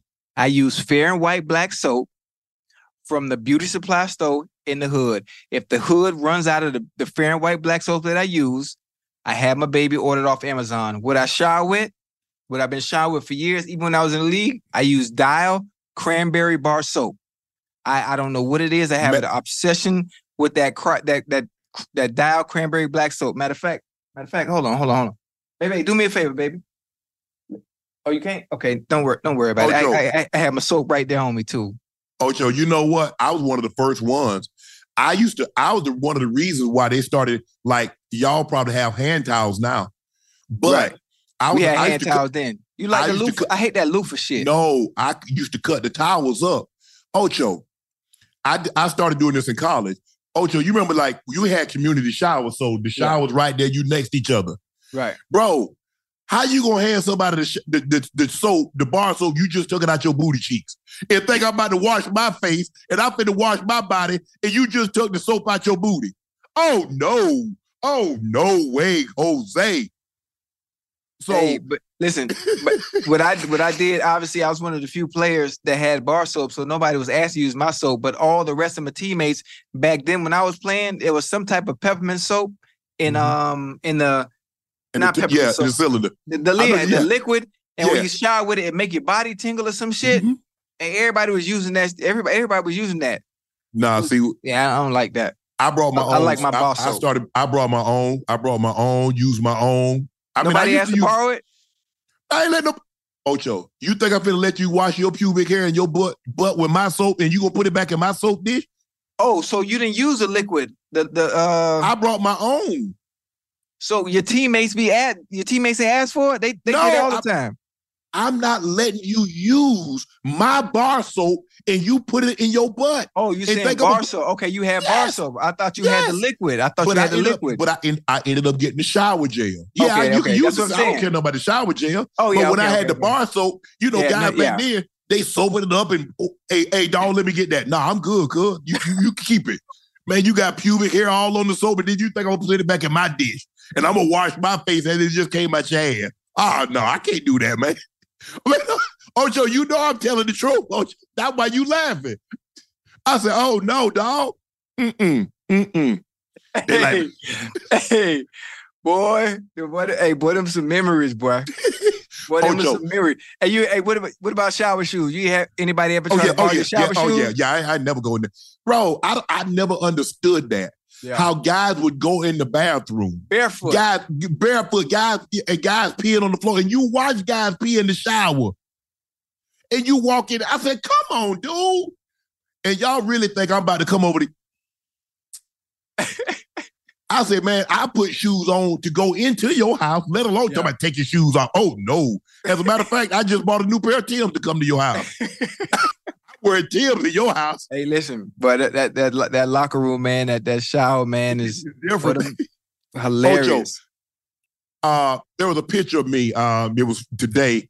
Is that like when I broke the record? You know, I had the Gatorade bottle. I saw. I saw you drinking it. You had 12 for 214, something like that, right? And my lips, and people like, your lips are on the bottle. Ocho, you better tell people we used to drink out the same cup. Yeah. I mean, hey, dog, let me get a swig of that. And you didn't think anything about it until I found out what y'all was doing behind closed doors. I had to stop that. Well, you ain't know what people was doing behind closed doors? I didn't. Not to the extent. Yeah, well, but shit. But, you know, because we came up in an era, and I ain't saying guys didn't do that, but guys didn't brag about it. Right. It's a little different. These guys Yeah, it's a little different. You know, I said, oh, no. Hey, listen, from the toe to the rooter to the tutor. Mm-mm. And you don't do that? Slip of the tongue ain't nobody fault. You right around the corner, might as well drop in. Oh no, Ocho! Oh no, Ocho! Oh no! We gonna get you. It's only been 2 months. We gonna work on you. We gonna get you. You know, Ocho. You know, back in the day, hey, bro, let your boy get a bite of that. Okay, here you go. Yeah. Man, I found out what they was doing. I throw the whole sandwich away. I throw my whole meal away. You done took about it. Oh, no. In the trash and go. I ain't even hungry no more. Hey, I'm like, who was that in life? No, I don't even want that. I had to look at that. I lost my appetite. After you done took a bite of mine? Yeah. Mm-mm. Hey, you got to live a little bit, man. You got to live a little bit. Dude. So that's what stopped me right there, Ocho.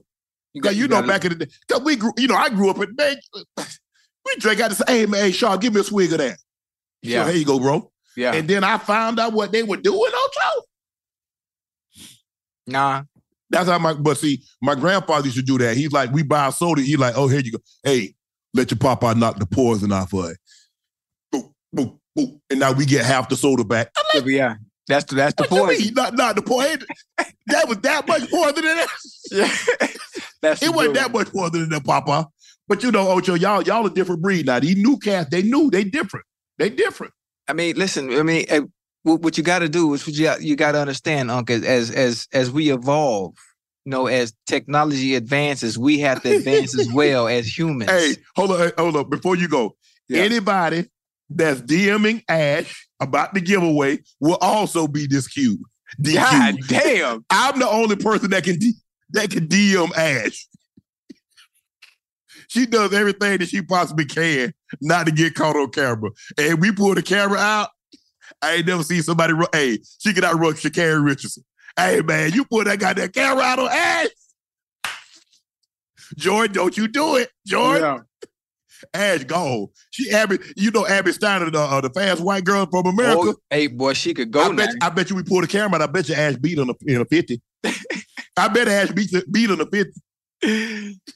So, Juliana Howard asked, do you think it's hard to get into the NFL now, or was it harder to get in when you guys were there? Well, probably it's a little easier now because here's the thing, Ocho, they got 20 practice squad guys. Oh, yeah. So even though you're in the NFL, if you're on a practice squad, you're in the NFL. Yeah. You getting the NFL checks. Good money, too. Oh, good money. Ocho, them jokers making more money on the practice squad than what I made in the league, and I was playing. Mm. That's good money. Good money. Yeah, good money. Ocho, I made 63.5 my rookie year. Mm. I remember I got my first check, Ocho. I cashed the whole check. Went to the bank, cashed the whole check, laid it out on my bed. God, don't make it sticky. Oh, look at that money. I ain't never seen so many $100 bills. Good God Almighty. Oh, y'all, I can't do money. I can't do money. You remember I told you, Ocho, I used to get my check. They sent me my check. I got my check. So you all went up the way there and got it. You went up there and got it yourself, huh? Yeah. Dude named Alex. I never forget. That was the guy in payroll. Mm. I built that thing early. Alex, I know you in there. Open up. Let me get that. So again, went and got my check, cashed that thing, laid it out on the bed. I ain't never seen so much money in my life, Ocho. I'm like, ooh, my goodness. What you did with it? You kept it, or you just? I just wanted to see. I just wanted to see what, like, I think my check was like, because we got paid in Denver. We got paid on the 1st and the 15th, so we got paid twice a month. Baltimore, right. I think we got paid weekly. Yeah, we got paid weekly too. In Denver, we got paid twice a month. I think my check. Because you got to understand, 63.5 divided up into like 9 weeks. Mm. So it was like $4,000, $4,800. Like maybe, yeah, something like that. Mm. I was like, I always thought about speaking of checks. I always thought about people that take being in the NFL for granted. You know, sometimes you get second chances, sometimes you don't. Mm-hmm. Sometimes people get 3 and 4 and 5 chances. And then I think back and I look and I try to think of all the jobs that are in the world, or all the things that you can do in the world that can bring in that kind of income weekly. And it's like, I want to talk to some of the dudes sometime that are continuously having problems or issues, whether it be on the field, whether it be off the field. Yeah. And I just want to sit down and talk to him. I say, bro, you don't understand. You done worked for this, man, since you was a baby. Your whole life. And you finally get here. This is what you want to do. Sometimes some of us don't get no second chance. Mm-mm. Sometimes we don't get no second chance. Yeah. And so I see some of these dudes sometimes like, well, you're playing with your childhood dream. Yeah. You're taking shit for granted now. Because when it's gone, it's over. Oh, it's over. It's over. It's over. Right. It's over. And I tell guys the same thing, Ocho. You got an opportunity to make 20, 50, 100, 200 million. Mm-hmm. And you going to mess it up to do what? Why? You know, that ain't, maybe let that person, this is what I hate. Mm-hmm. When people that are not in that situation or haven't been in that situation, right. Man, let that man live his life. Do you realize what you're saying?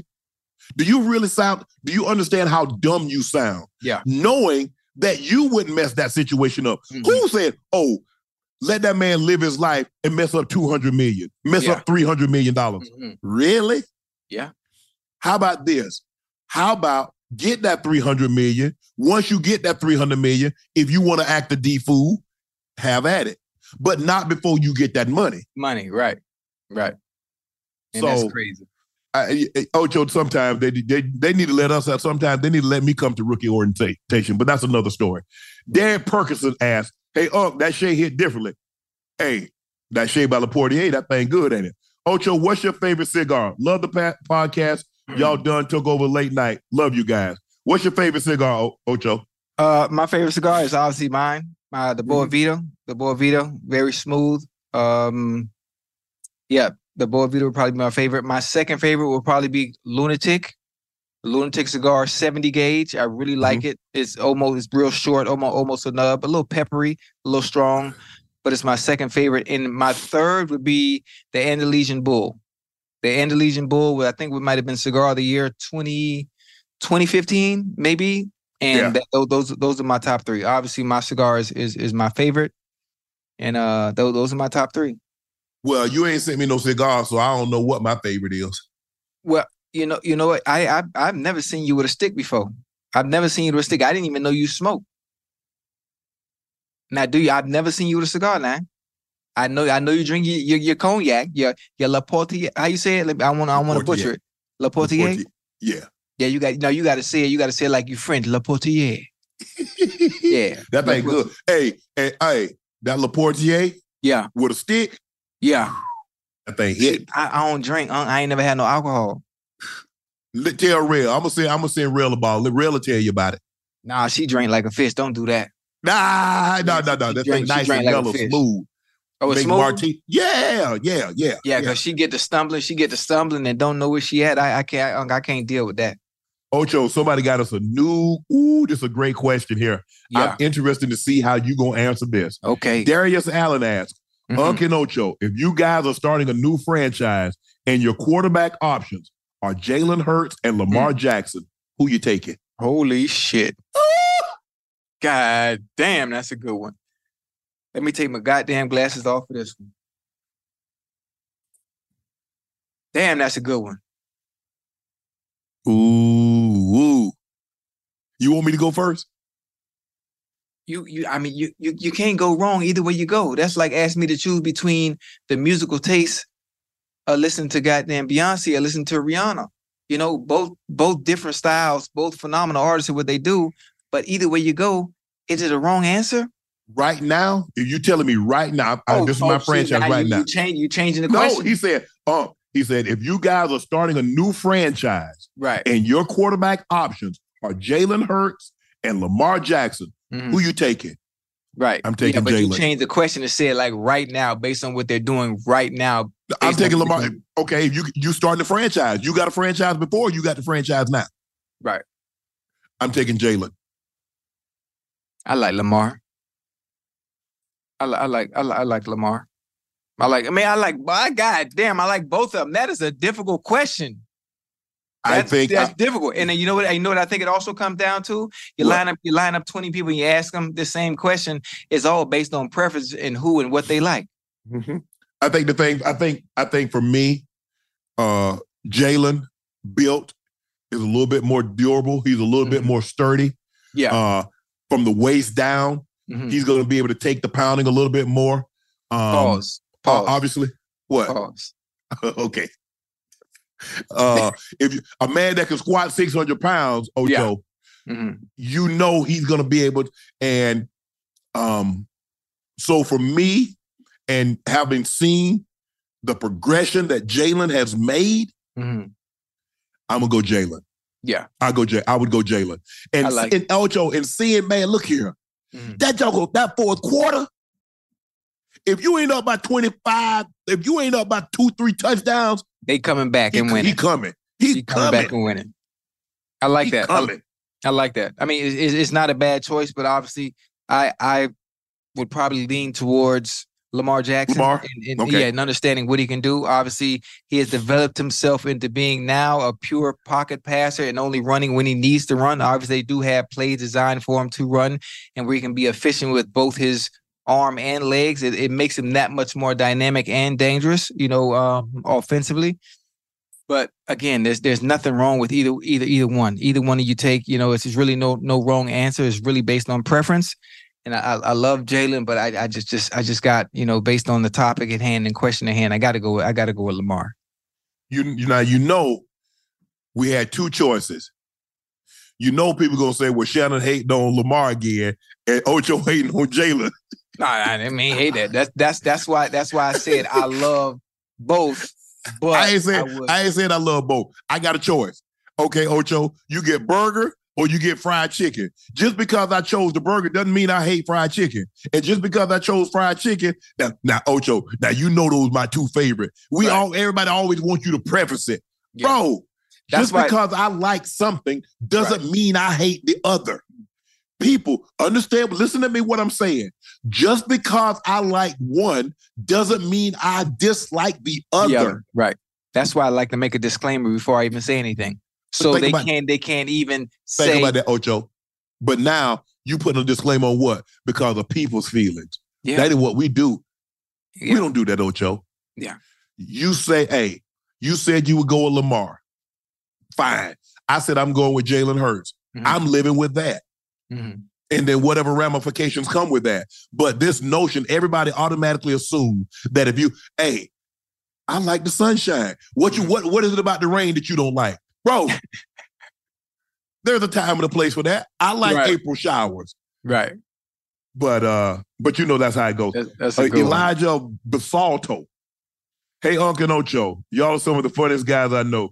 Who are some of the funniest guys in your locker room when you guys played? Jordan Palmer's.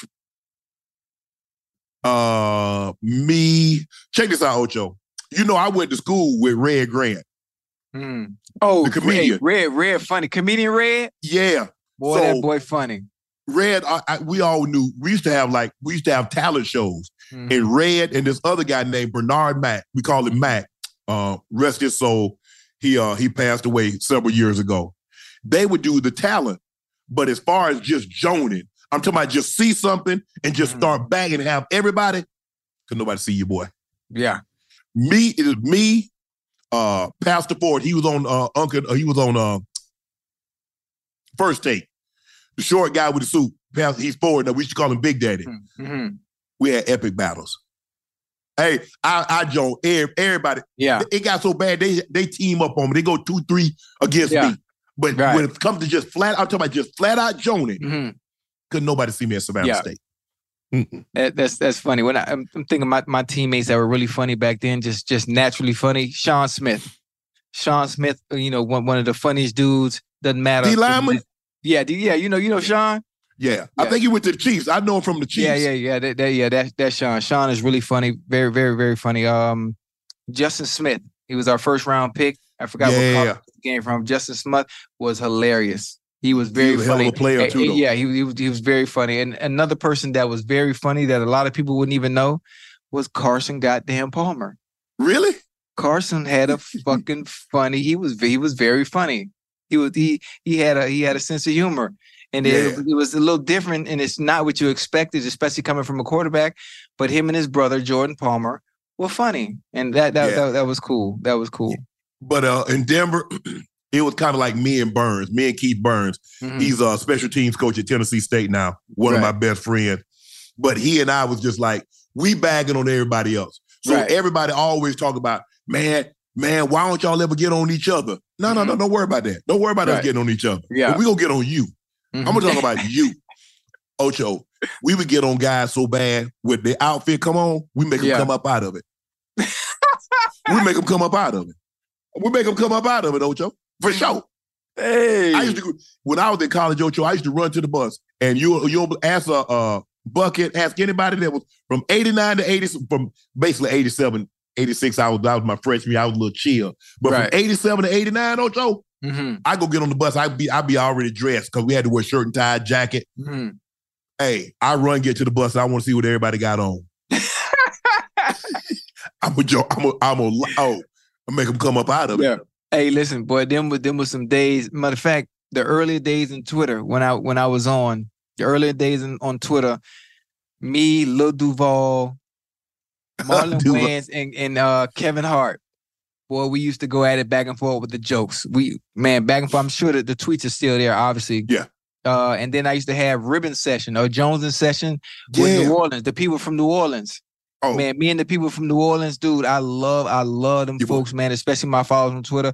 We used to go at it for hours, tweeting insults back and forth. Obviously, now you'd probably get suspended because some of the things we were saying. But those were some of the best times on social media when everybody wasn't so sensitive. Yes. And you could talk trash. You could say what you want to say and understand that it was just jokes. Now, man, everything is messed up. Matter of fact, speaking of comedians, you ever watch? You remember Messy Maya, comedian, very very very funny person from New Orleans. He passed away a little while ago. Oh, did he? I'm sorry to hear that. Yeah, no. Man, so funny. You know, we got all these dudes. We got Drusky and Desi and all these Desi guys, Banks and Drusky, Banks, you know, all those guys that are funny right now.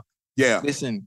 A Bubba Dumb. If Messy Maya was alive, that would have been the cream of the crop when it comes to Country Wayne, He would have been the cream of the crop as far as, you know, being funny and creating content and going around jonesing and ripping people. Oh, yeah. And he was a legend. Oh, but I've had Said Entertainment told me I could really do this. Said Entertainment told me I could be a comedian. Yeah. Hey, you ever been on stage? That shit different. It is. As easy as it sounds, when you get up there in front of the crowd, it's different. Right. It's absolutely. I'm more of a like, I got jokes. Right. And see what a lot of times what I do, Ocho, I would say something.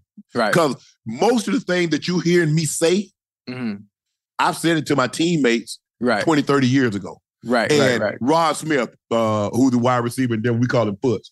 Mm-hmm. He's like, y'all know he been saying the same jokes. Mm-hmm. Y'all just never heard it. Right. But we heard that 20 plus years ago. Mm-hmm.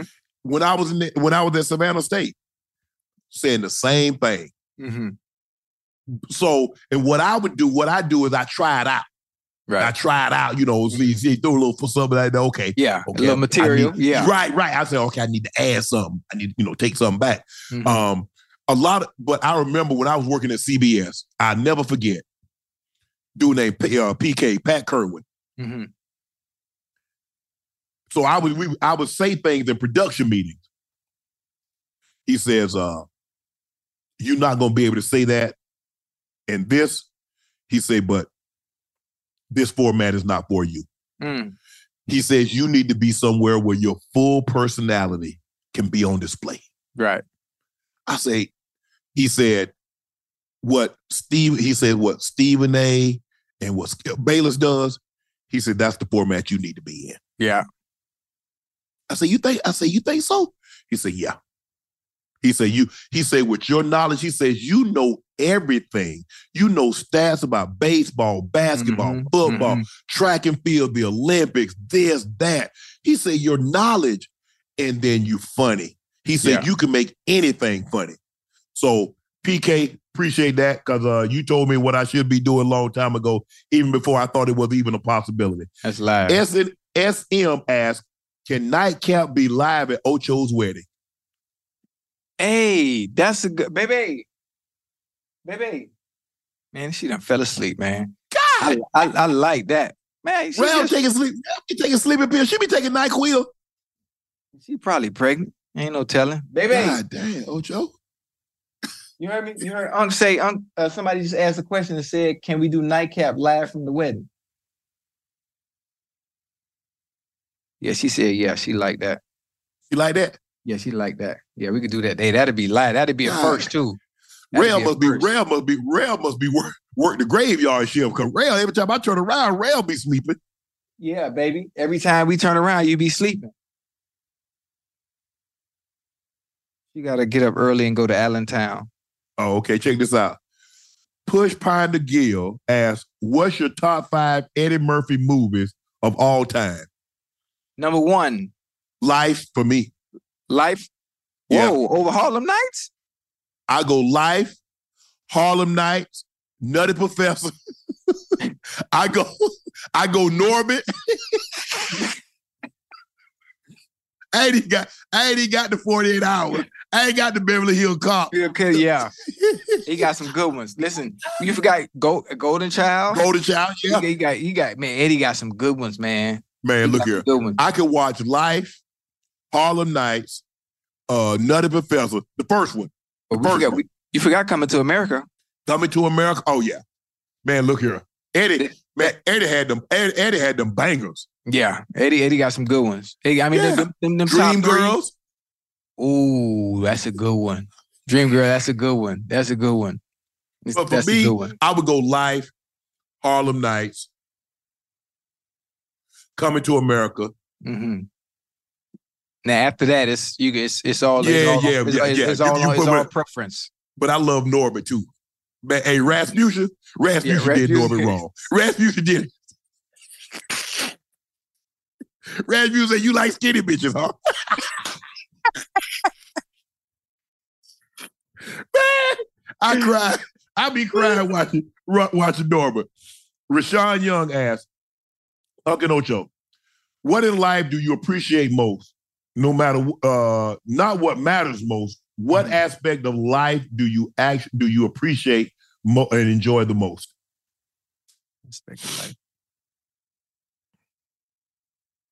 What aspect of life do I enjoy the most?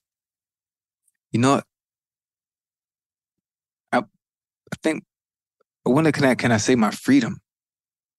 Mm-hmm. My freedom. I think that would be the best aspect that I enjoy the most. My freedom, my ability to go and do as I please.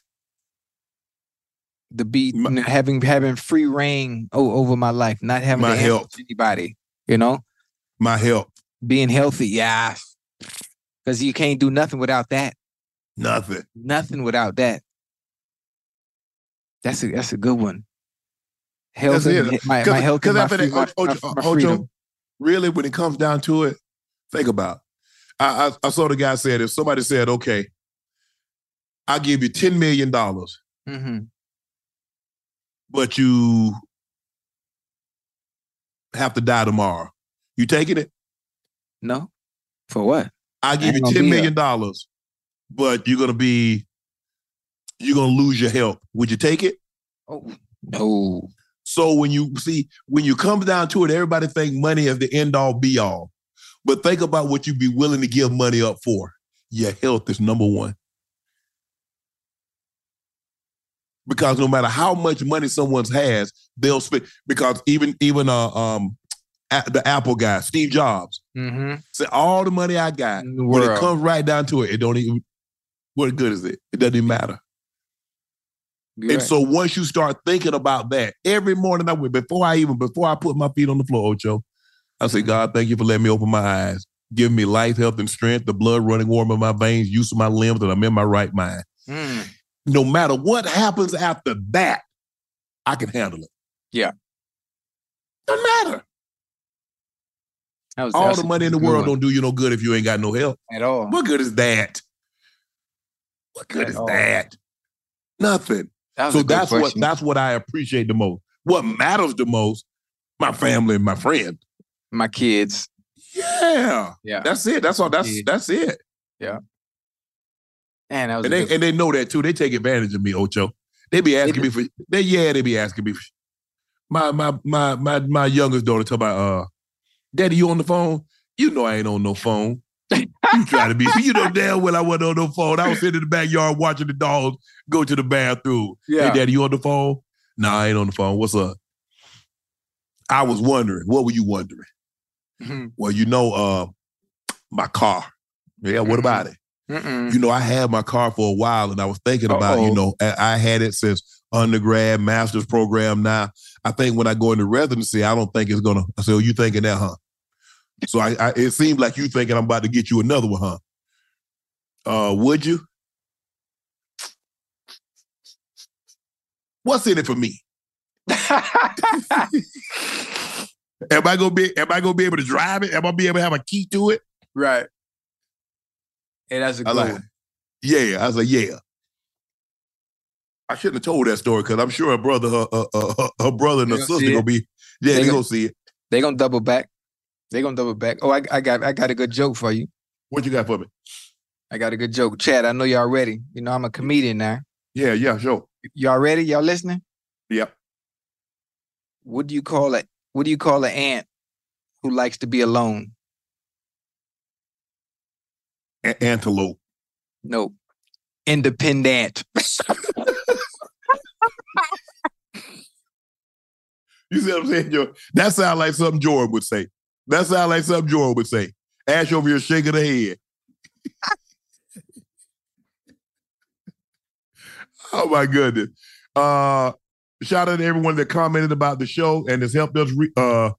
Shout out to everyone that's commented about this show and helped y'all through depression and dark times recently. Those comments do not go unnoticed. Guys, Look, when we put this show together, we kind of didn't know. We kind of knew what we wanted to do. We had no idea the kind of direction that it was going to go in. We were originally just going to talk about sports after game, because normally when a sporting event ends, you got to wait 12, 14 hours before you actually get an in-depth analysis of what actually transpired. And I was like, okay, what if we did something to this? You know, sitting down with the team said, what if we did something like this? And so when we started talking about the game, 30 minutes and we've already talked about the game. Now what do we talk about? Right. Now we found out that talking about life stories, things that's relatable to you guys took a liking to that. And so we want to thank you, because it's kind of you that kind of put us on a path to where the show is. Because when Nightcap was originally created, this is not what we envisioned it to be. Not even in the longest. But fortunately for Ocho and myself is that he played the game at a high level. I played the game at a high level. I'm a little older than Ocho, and so I go back a little further, and I have a few more stories than Ocho, but we're relatable. We're just like, we're just like the family member, the uncle, the cousin that comes over. I'm the older uncle. He's the young uncle that come over and tell stories. You guys gravitate towards us because you don't know what's true and what's a lie. But all of it sounds good, so you want to hear it all. Yeah. And everything I say is honest. You know, it's just life experiences. That's it. It's the God on the truth. Yeah. Yeah. And a lot of people, Ocho, man, you don't realize how many women I see out. Mm-hmm. And you know what they ask me? Yeah. Can I order the lobster? I like, really? I said, y'all don't want to say, hey, I'm ordering a lobster. Well, that was classic, but that was one for the ages. But that was one for the ages there, bro. But yes, I think the fans. Look, we're at in less than 2 months. How long we've had this channel? 2 months. 2 months. 7 weeks. We've had this 7 weeks. Wait, it's only been 7 weeks? 7 weeks we've had this channel. Because the first month, we had it. We was filtering it through Club Shay Shay, and I just thought it could be big enough to support itself. Mm-hmm. And I wanted to give it the opportunity to support itself and see. And it took off. So we had 360,000 subs in 7 weeks. Wait, we were just at 350. How we get to 360 that fast? Yeah, we had 360 now. I think 360. Damn. Actually, 361. Ocho. Yeah. Oh, but we're going to hit that million now. We're going to hit that million. Oh, we hit a million by January 1st. Well, we got to get off that car. You paying the taxes. That's fine. That's fine. If we get, listen, tell your people, tell your family, tell your homies. If we get to a million subs, somebody get in the car. Yeah. And I got the taxes. One car. We ain't buying no car. We ain't buying no car for 5, 10 people or 40 people. One car. It's going to be a nice car, too. Practical. Whoa. Oh, yeah. Because I was just going to say, let's paraphrase that now. Something simple, something efficient. You can get from point A to point B. Yeah. You ain't getting no goddamn BMW and no Audi and nothing like that. Nah. Get you something nice. You know, yeah, something like nice. Something real like nice. A Kia. You know, Kia is nice. You seen the new Kias? No. Yeah, don't worry about it. You could Google it. Yeah. Or a Hyundai. Boy, hey, the new Hyundai is nice, boy. I don't know who is a part of their creative director program. You know, that's what my daughter asked me for. Yeah. I got to check that out. You might be trying to pull an okey doke on me. No. She ain't pulling an okey doke. But goddamn, I don't know what the hell Kia has done, and I don't know what the hell Hyundai has done. But goddamn, they stuff look nice now. Do they? Damn, they shit. I'm talking about real good. You know, I'm a BMW guy myself. BMW? Yeah. And BMW's cool. They're cool. Ocho, bro, I'm 55. What you think I should be driving? A Ferrari? Man, at 55, no, a Ferrari is what you did when you were young. You were in 20s. Exactly. We was playing. Like, at your age, you supposed to have, like, a Cadillac. You out your damn mind. Nah, you supposed to be driving a Cadillac or a Lincoln or something. I'm driving a BMW, a M70 EV. No, that ain't you on, man. That is me. Get you a Cadillac, get you a Lincoln. What else you if you like a truck, get you the Harley Davidson, get you a Harley Davidson pickup truck. F-150, really, bro? Yeah, that's you. That's you. I mean, at 55. A couple of years ago, I almost got a Shelby though. I almost got that Shelby. Okay. Yeah. I almost got that Shelby. Yeah, they nice. They real. Bro. Yeah. No, I got an M70 EB. BMW, I think a run too. Mm-hmm. Hey, all y'all was talking smack. Hey, Marcellus Wiley, Reggie Bush, don't let me catch you on the road with those Teslas. Uh-oh. Don't let me catch you on the road. Uh-oh. Okay. And so I'm testing you. Don't let me see you. Yeah. That thing a run. I got another joke. Where'd you go, Lord? I got another joke. Go ahead, tell it. Baby, what kind of ant is good at adding things up?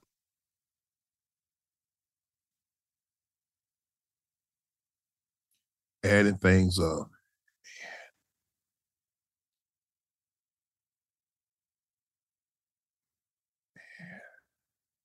What kind of ant, Ocho? Accountant. Lord have mercy, Ocho. Hey, I thought when you say you could tell you got on stage, I thought you was like telling stuff like you telling knock jokes on stage. No, hey, not no bullshit. Benji Brown, I don't know if Benji watching, but at the Improv on Tuesdays in Coconut Grove, I tell you no lie, some funny story. I'm sure somebody in the chat probably been there. If you're from Miami, you remember me getting on stage. Whenever the first comic got booed, I always finished their set. And the jokes I told were just short stories. And they were always funny. Short stories, they were always funny. If we got time one time, not tonight, obviously. If we got time, you know, throughout You know the, what? I think I might sit down and write a set. Yeah. Yeah. Oh, your boy, you know your boy got these jokes now. Hey, that shit hard now. That shit hard now. Yeah, you know, because when you envision your set and your material that you're writing, it has to resonate, and it's all about the delivery. Yeah. Now you know I got to deliver now. Yeah. They got that. You know I can. Hey, the one thing I can do is tell a story, Ocho. Yeah. But see, the thing is, a lot of the stuff, you know, people done got sensitive now. So you could see, like, I'm an OC. That's the hard part. Yeah, man. That's the hard part. Yeah, so I'm just going to go and keep this stuff to myself. Just keep it to myself. It's all good. Like I said, make sure you, thank you guys for clicking that like button. Make sure you click that subscribe button. Make sure you guys follow the rules. Stay on the lookout for your IG DMs, because we'll be reaching out, letting you know if you are the winner. So we'll reach out throughout the night, because Ash isn't allowed to sleep. This was her idea. This was her baby. So you know what? You got to be the midwife, and you got to be the woman that delivered it, baby. You got to stay up through the night and get this done. And you got to be the work, beat to work tomorrow. So she has a lot on her plate over the next 10, 12 hours. Hold up. Oh, but you know what? She get a little reprieve tomorrow, because she gets to sleep in. She gets to sleep in on Wednesday. No, she don't. Because we got to leave. We got to go. We got to go to work. We're on the road traveling. So she don't get to sleep in. I'm sorry. She get to sleep in Thursday, though. She can sleep in Thursday. You get to sleep in Thursday. You don't get to sleep in Friday, because I know you didn't want the early flight. They're like 6 o'clock. Yeah, 6. Get up. I know. You didn't want it. Don't worry. It got back to me. You didn't want to be on the flight. Guys, thank you for joining us for another episode of Nightcap. Thank you for clicking that like button, that subscribe button. We're at 361,000. It's on all because of you guys. So thank you so much for watching another episode of Nightcap. I'm your favorite sports punk, one of your great storytellers. And the two of us, bro, we got more stories than the library, the children's section at the library. We got a lot of stories and more to come. He's your favorite number 85, Chad Ochocinco Johnson. We're out. I love y'all. On gang, twin.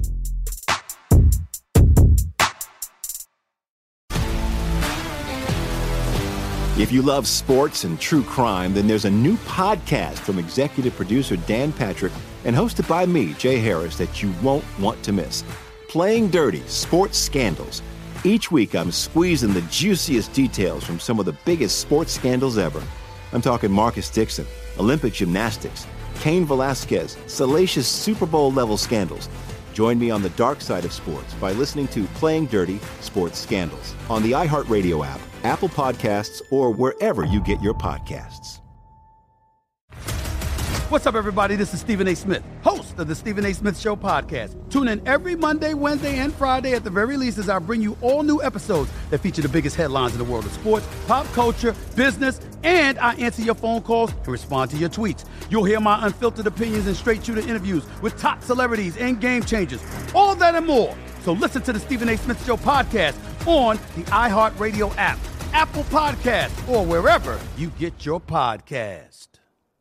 I'm Hannah Storm, and my new podcast, NBA DNA with Hannah Storm, chronicles my 6 decades in professional basketball, from growing up in the sport to becoming one of sports TV's first female broadcasters. Join me as I dig deep into the game's history, unearth some wild stories, and talk to my friends from the world of basketball, from Dr. J to Charles Barkley. It's been a wild ride, and now I get to take you with me. Listen to NBA DNA with Hannah Storm on the iHeartRadio app, Apple Podcasts, or wherever you get your podcasts.